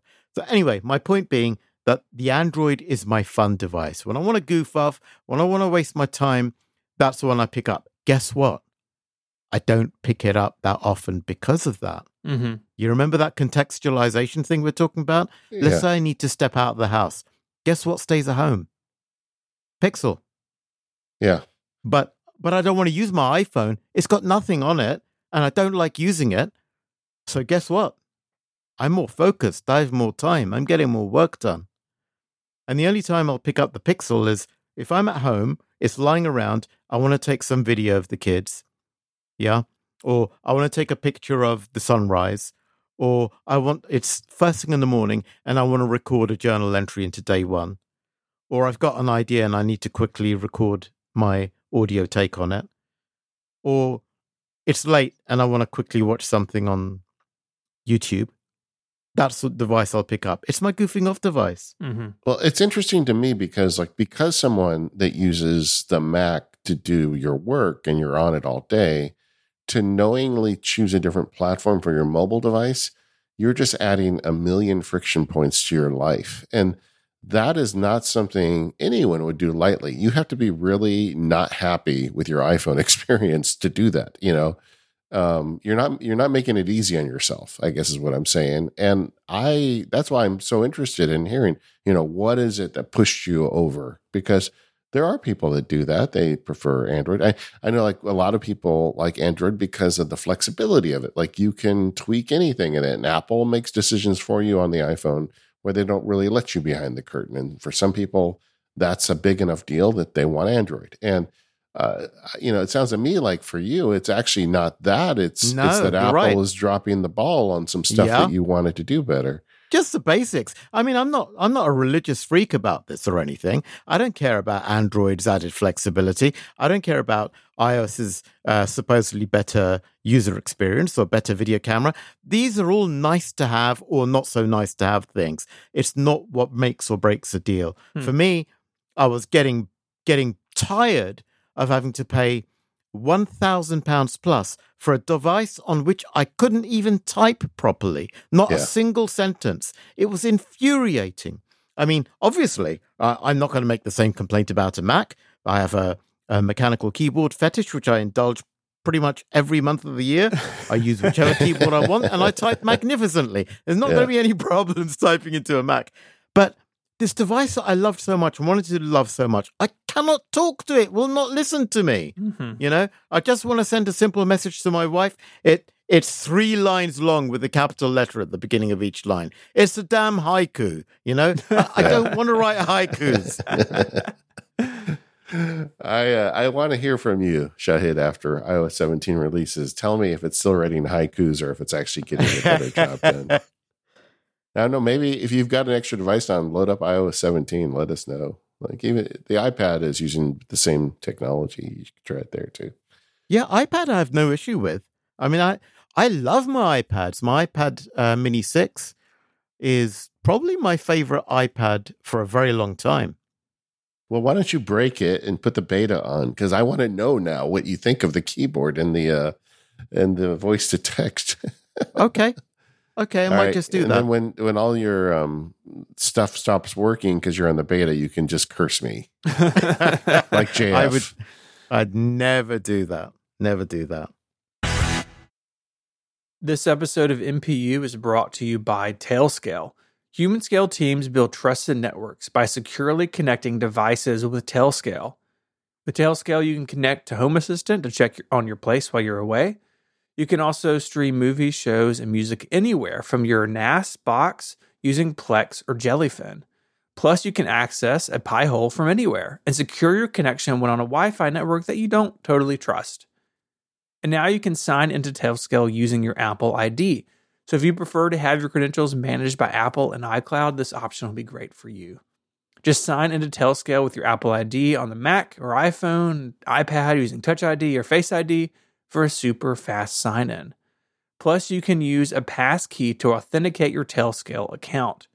Once connected, you can use Taildrop to move files between a Mac, iPhone, iPad, Linux VMs, Docker containers, Steam Decks, and even PCs.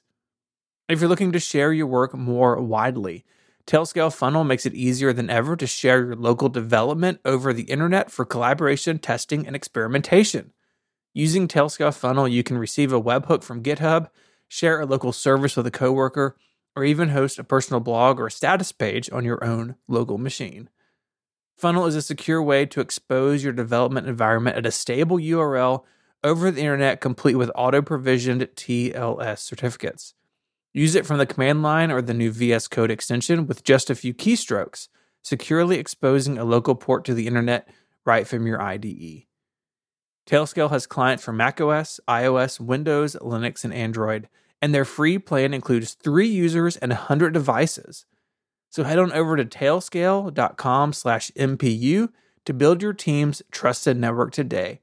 That's Tailscale, T A I L S C A L E tailscale.com slash MPU. And if you're interested in working at Tailscale, they're currently looking for a Mac OS engineer. Check out their careers page for more information. Our thanks to Tailscale for their support of the show and Relay FM. All right. One of the things we had to talk to you about is Vision Pro. I mean, you being in the gaming industry, I know you've had a lot of experience and given a lot of thought to AR and VR.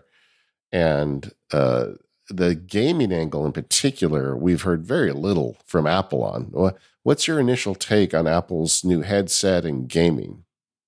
Let's cover the most practical side of things first, and that is power. This thing has a battery that clips to your belt or whatever and provides juice to the headset, which lasts two hours.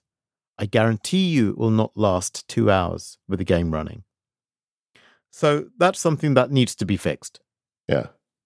I'm, we're talking about a full on game that demands all of the resources of the system. Mm-hmm. That's really the most pragmatic thing. But you know what?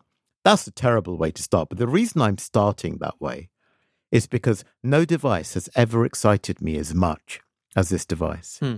No, no device has filled me with a sense of reverential awe and terrible, deep rooted fear as okay. this device. Okay.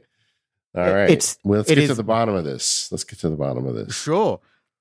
So, first of all, this device gives me the same feeling as the Lisa gave me Hmm. when I first read a review of that Uh, all right. In- That's some deep catalog. All right. in personal computer world back in the day. I think it was Dick Pountain who wrote the article. And I remember this article because it ended with, I love you, Lisa. There's no way a man like Dick Pountain would ever write anything so flowery unless he had been possessed by evangelical zeal at the potential of what he was seeing. yeah. And I feel that same sense looking at this thing that I haven't even touched yet about this, as he must have done about Lisa. And as I felt about the Amiga when I got my hands on the Amiga for the first time and realized that everything I'd ever known had completely changed and it would never be the same. This goes Uh, beyond that. Shahid was a, an Amiga guy. I I know I knew a lot of them back in the day. yeah. Yeah. So I, I yeah, I, I mean, I won't go too much into the Amiga stuff. It's been covered everywhere, but that was a machine that gave me the sense of the impossible becoming possible for the first time. Mm-hmm. But but you've been looking at headsets for a long time in the gaming industry. Why does this one stand out? Because this one crosses the Rubicon into reality. The others don't cut it. The others are all approximations. You need to get to this point where you can throw up a screen anywhere and it looks indistinguishable from your surroundings. In fact, it looks better than your surroundings.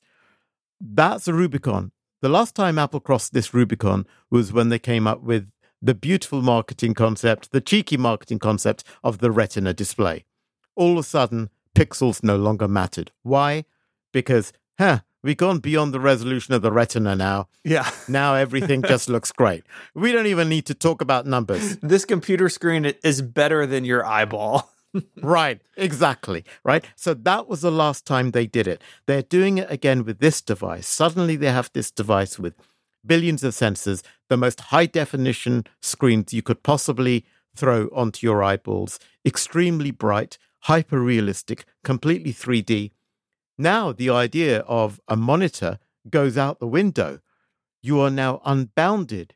I mean, if I want to, I, for example, in the last episode, I talked with Glee about my 48 inch and 49 inch monitors. 48 inch because it was a TV screen and I was using it as my 4K display. Well, I can have a 4K display the size of my house if I wanted to, or bigger than my house if I wanted to replace my house. And Yeah. the beauty of it is it would all look real. That's the difference. That's the Rubicon. If you have a screen on a Quest 2 or a PSVR 2 that is bigger than your house, it's going to look blurry and pixelated and dark. If you have the same thing on a Vision Pro, it's going to look no different from your normal field of view. It's going to be much more calibrated and anchored in reality than any of the, the other things because of the the quality of and and the um, utility and the precision and the sheer number of the sensors that they've thrown on board. I mean, the amount of technology they've thrown into this, the number of patents is simply staggering. They've been working on this a long, long time. And can you tell I'm excited? I mean, Yeah. th- this this thing has this thing will change everything. I mean, of course, it's not a consumer product. It's crazy that people think that the price that they're asking is too high. Too high for what? For changing the universe? I, I, I mean, when the Lisa came out in the UK, it was six thousand five hundred pounds. In the US, it was ten thousand dollars. Yeah. Does anyone care about that now? No. When we're talking about my MacBook Pro, which is unit, how many hundreds of millions of Apple devices are being sold since Mhm. then? And that's what's going to happen here. Nothing will be the same after this device. I remember talking to someone up there at Cupertino, uh, an industry guy, who said, "Yeah, the closest thing to this is a six thousand dollar headset that doesn't have a software story." It's like it is. I think for normal people, it's like that is crazy, but I think for people on the inside, they're Mhm. actually quite competitive for what, Yeah. what they're doing. Yeah, because they pitched it as a computer, right? This is spatial computing. This is how this is going to work. To your point, Shahid, it's bringing the real life in with a display quality we haven't seen before. But to Apple, it's a computer, and, and that means that it not only can and should do all the things you do in everyday life, it also means that people are going to be more willing to accept the price. I think that this is not just something you put on for an hour each evening to watch TV or play a game or do a FaceTime call, but that this, for some people in some situations, could be their primary computer for part of their day. And that's, I don't think, something we've seen in this industry quite yet. Earlier, we talked about contexts. Imagine the amount of context you could bring bring to mind, uh, bring to your vision Mhm. with this. Any context you want at any point. You know, Yeah. you want you you want a calm setting. You want all distractions off. You want all notifications off. Not only are the not all right. Imagine I'm sitting at my desk now. Okay, I don't have this device. I have my conventional setup. I still have. Or you, I I don't know if you remember or not. Few years ago, I talked about this idea of diminished reality, which to me was as important as augmented reality. And diminished reality uh, was, for example, noise cancelling headphones or your field of view being altered in some way. And that's exactly what this device offers. And that's what I want. And the reason for uh, diminished reality, the reason it's an advantage is because it doesn't break the spell. It means that whatever is now projected into your head, into through your eyes, through your ears, through your hands, whatever device you, you want to use, something new can then replace it, which means you can be much more fully immersed. So, right now, if I'm working, if I'm doing this, if the dog starts barking at the house behind the shed, it will disturb me, which will affect my delivery, which will affect the quality of this podcast. I can't have that. But if I have this device, suddenly there's no mess on my desk, okay? The desk is suddenly pristine again. There is an ocean view behind my monitor. At a low level, there is a gentle lapping of the waves, calming me down. There's birdsong. I look around, and there's a glade. There are trees. Sadly, I can't smell the leaves, but they're just trees. There's a light breeze, and we're having this conversation. And I'm sat on this this chair in this amazing space with my ears only receiving the sound that I wanted to receive, which is the light sound of the ocean in front of me, the light sound of the breeze through the trees behind me, and of course, your wonderful voices from across the ocean. That's it. That's all I want. And this device will give me that. And I want it, and I want it now. Yeah, that's the experience that I, everybody that got to do the test, that was the end of their sentence. I want it now. Mm-hmm. the, the uh, all right, I w- I'm with you. Like I feel like the contextual idea of this is almost unlimited, right? We talked earlier about going to the coffee shop, but you're right. What if I could go to a mountaintop to do email and to, you know, the beach to do this other thing and then like my brain really starts associating that and like my day can be these moves between contexts and I can be more efficient and do better work and enjoy it more. So I, I feel like that is something that is absolutely there for us. But then you also said this thing scares you the most. Why? Because it has the potential to separate us even more from our loved ones and put us in these virtual silos. So one of the things that I found quite creepy was the the father taking the 3D video of the child and not actually being present to witness it. Yeah. And and I thought Apple will be thinking about that too. They they like people. They, they you know they care about the the human experience, the user experience. My guess is that before long they will introduce the same video technology in an iPhone. Yeah. So you'll be able to take the same quality 3D videos using an iPhone, Mhm. and that that feature will, although we'll always be in that headset, that headset will be designed primarily for replay as opposed to record. Yeah, it feels like almost a miss that they put that in the keynote because everybody had that reaction. It's like, are you kidding? Your kid's birthday party and you got this thing strapped to your Yeah. face? Yeah, it was it was it was badly marketed, but the feature has merit. They just Yeah. it, it, somebody obviously looked at feature over benefit, and and they don't often make that mistake. I guarantee you, the iPhone 19, 20, whatever, Yeah. has already got this built in. Yeah, like, absolutely. It is like coming. I don't know when. Probably not this year, but the uh, about the time these headsets get more consumer friendly and less expensive, I'm almost certain we're going to see this stuff show up. But but the feature itself, the idea that you could go relive a memory with your young child at a birthday party, that is some powerful heady stuff. Or you know, I mean, I mean, we haven't really talked about it, but it's like, what about a loved one who's passed and you suddenly feel like they're sitting there next to you again? I mean, that is I I don't even know exactly how I feel about it yet. I have to experience it, I guess. But there's We'll some get used to it. yeah, there's some weird We'll get stuff used going to it. on here. Yeah. it. I mean, it sounds weird, but then so were photographs, David. Yeah. Photographs were really weird, you know? Uh, I remember that in my grandfather's time, they would only have one photograph. Yeah. You know, uh, and it would be a photograph of the family, and it would be somewhere, and it was shocking. First time they'd taken a photograph was shocking. Mhm. And and for my father, taking photographs, he was considered really cool because he took photographs on a camera. The person who turned up to parties with a camera was considered a weirdo in my father's era. They they Yeah. were the the weird uncle. Oh, he's a, obviously got a camera fixation. Uh, nobody thought, oh, when will we get to see the photos? They maybe surfaced one day, or you might see them if you went to some relative's house, right? So all of these things were really, really odd. And this will seem odd to us to begin with, just as videos, like home videos, seemed really odd to us. We thought, well, that's a bit strange. Seeing uh, seeing a dead person animated again, and and that's become completely normal. And I think Apple have already taken a step in that direction with live photos, because that's Yeah. the thing that still freaks me out. You look at something from five or six years ago, it's a photo, and you think, oh, that's nice. Oh, hang on, you know, and you press down, and it's live, and that that for me is shocking.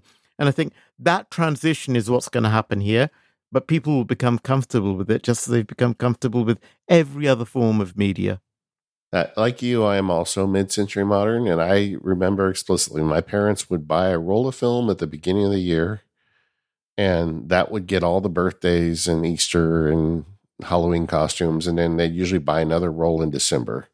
And every year we had about forty pictures, you know, and Mhm. you you know my wife and I went to Disneyland for breakfast the other day. I think she took 40 pictures on an inconsequential three hour trip. But so it, it is really uh, something, you know, how this has gone. And you're absolutely right. We will get used to it. But Mhm. but I, I'm with you. I, I think Apple, though, of all companies, is taking that that consideration of the inhumanity of it and you know, with the eyes on the outside. And I think they really are trying to find a way to make this technology work without taking you out of reality.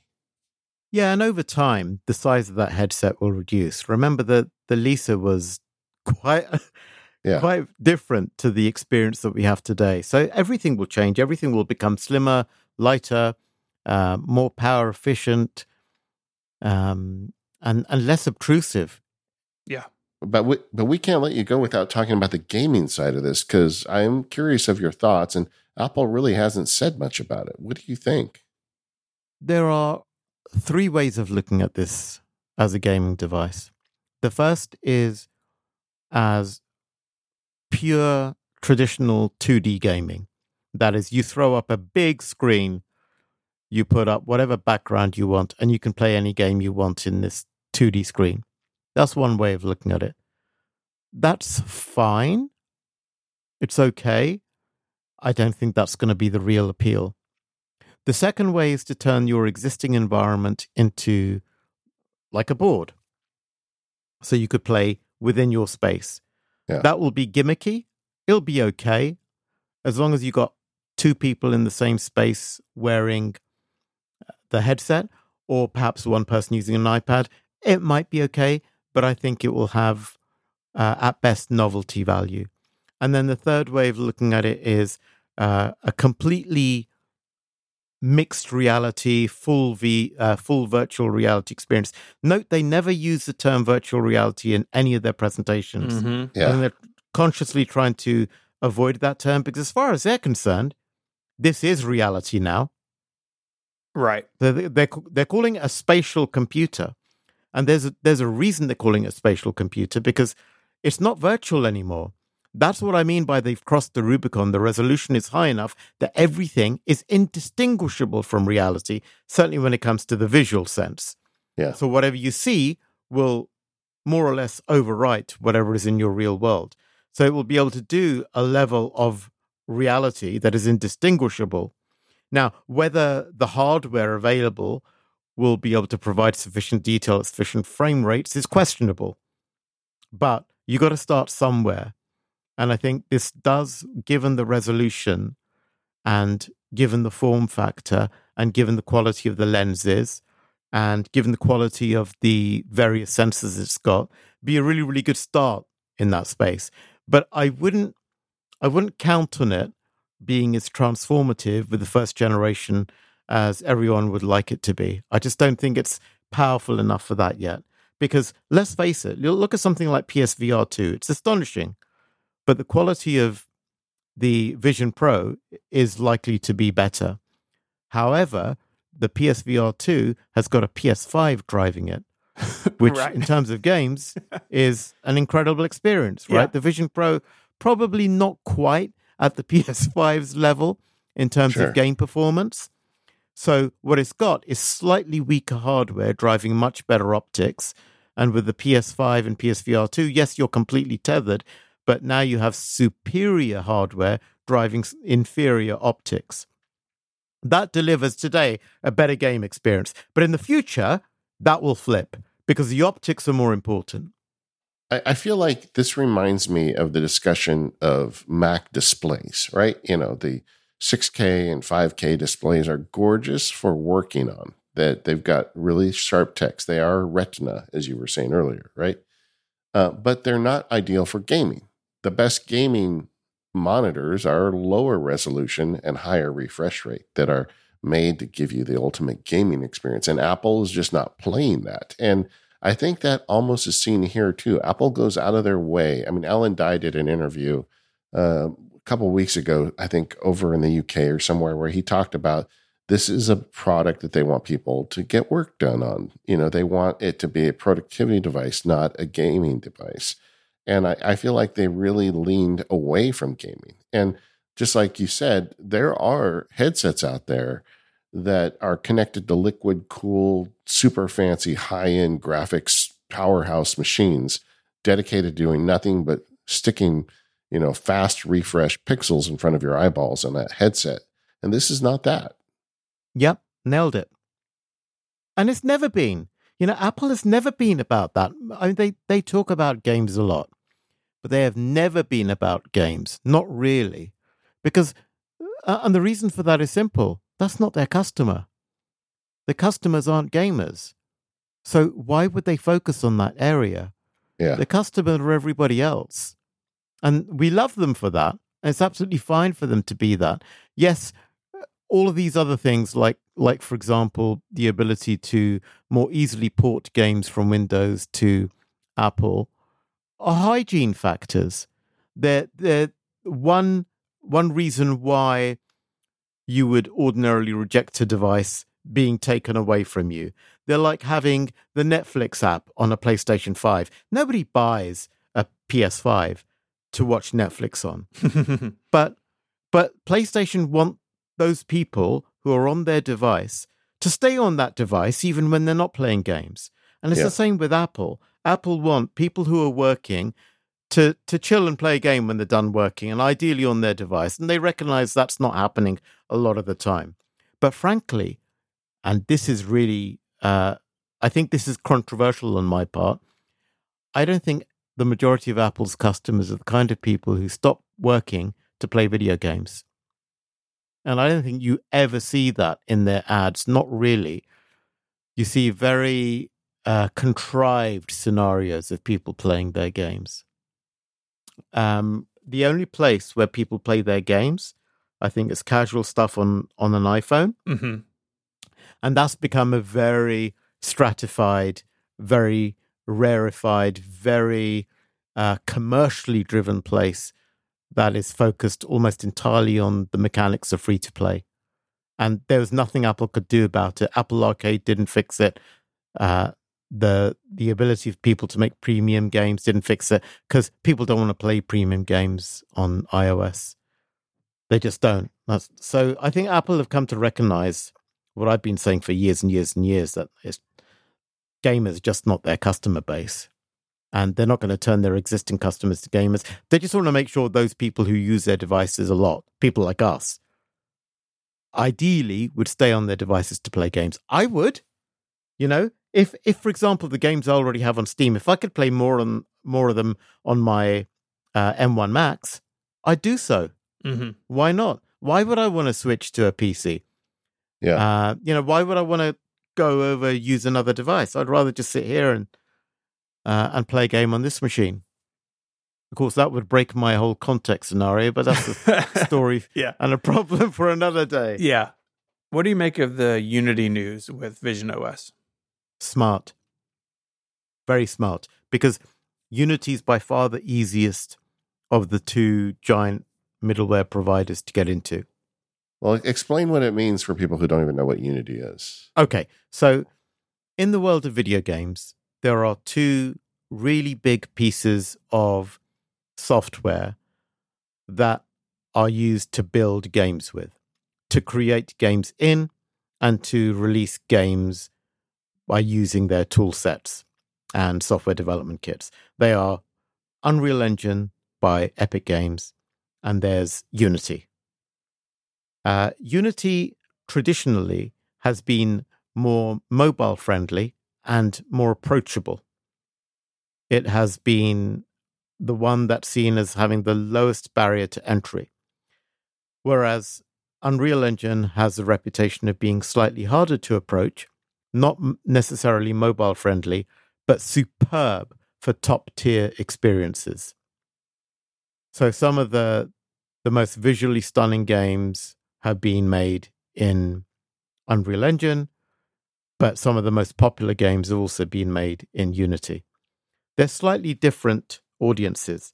Now, Unity is really good for VR.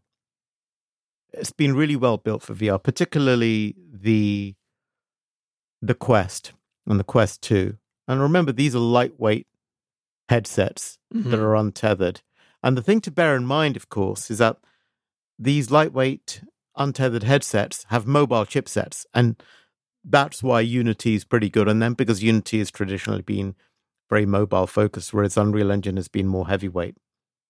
Now, both of these engines allow you to build 3D worlds and to bring them to life using scripts or using visual coding techniques, uh, also known as no code.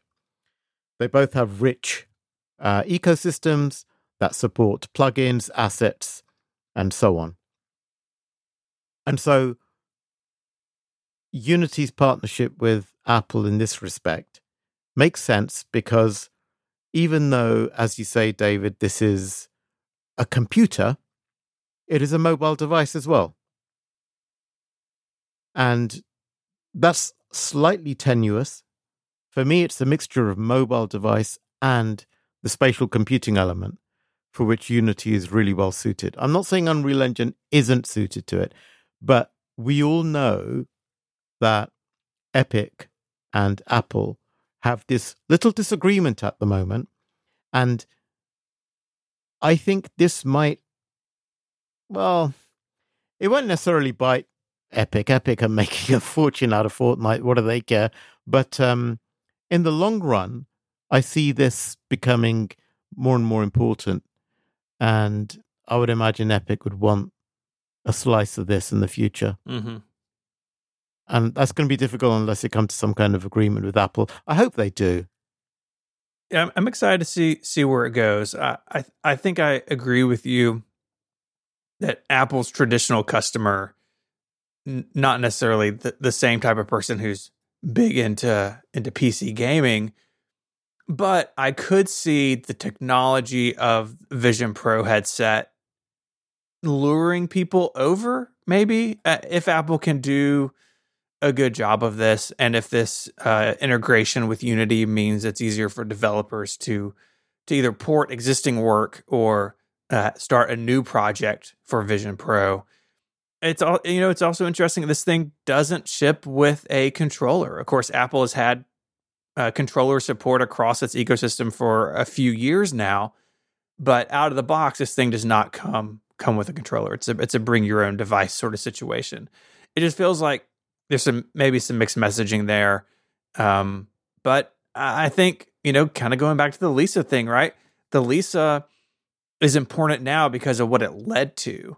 And it may be that, yeah, maybe this iteration of visionOS and Vision hardware, maybe it doesn't take off in the gaming space, but maybe it's, you know, a step in that direction for for Apple. And we just won't know for a while but I'm very interested in watching it and seeing how it goes. Yeah, and of course, we just don't know, right? I mean, one of the things about crossing the Rubicon is it leads to things that we simply could not have predicted. Mm-hmm. And that's the exciting thing. It might be that this is the thing that eventually, once we have some kind of consumer device, is host to an experience that is unimaginable, inconceivable, impossible, and anything else. Could happen. Well, that's why it's really exciting right now to be watching Apple because they are about to turn over the Apple cart in these headsets. And uh, when this thing comes out, we're going to learn a lot. Um, my guess, if I had to predict in gaming, is it's going to be great for gaming up to a level. And if you want the highest end, the highest frame rates, the most realistic, you know, shoot 'em up, you're probably going to want something more dedicated to gaming. But you know, the question is, where is that line drawn? Kind of going back to where we we're at the beginning of the show with Apple Silicon. I think Apple's going to go to a certain level with this initial hardware, but also at thirty five hundred dollars, who's going to buy this thing for gaming anyway? yeah, exactly. Either way, uh, Shahid, you always bring it when you come to the Mac Power Users. I love it. Um, so much good stuff today. Uh, you, uh, we're going to get into the the gaming rig you're trying to buy me and to convince me to buy. um, the uh, but I uh, I really love hearing your thoughts on this stuff. You're always so thoughtful about it, and thank you so much for coming in today and sharing with us. Always such a pleasure. Thank you so much for having me. Where should people go if they want to uh, keep up with what you're doing? Well, I'm I'm still on that thing that has no name. Uh, sorry, it's it's called X now, isn't it? Yeah. Um, uh, so on on Twitter, I'm still at Shahid Kamal. Yeah. My newsletter is newsletter dot dancingmonkeys dot net. That's a good place to get my latest thoughts. And if anyone wants to drop me a message via that strange place, uh, then my DMs are open. All right. Well, that's good. And then uh, we're going to link your your new ventures. I'm going to also put a link in for newsletter Dancing Monkeys, which I'm in the process of signing up for myself. Oh, Uh, amazing! know Thank you. Didn't know you had one, so I can't wait to to keep up with it. And um, we are the Mac Power Users. You can find us over at relay.fm slash MPU. Uh, we have those forums at talk.macpowerusers.com. Always fun to go in there and hear what people are thinking about the show. Uh, our sponsors today are One Password, CleanMyMac, X, Squarespace, and Tailscale. Thank you so much for the support of the show, as well as thank you to the Mac, uh, the MPU Plus uh, subscribers that get that additional ad-free version of the show. Your support is really important to us. Uh, we will see you next time.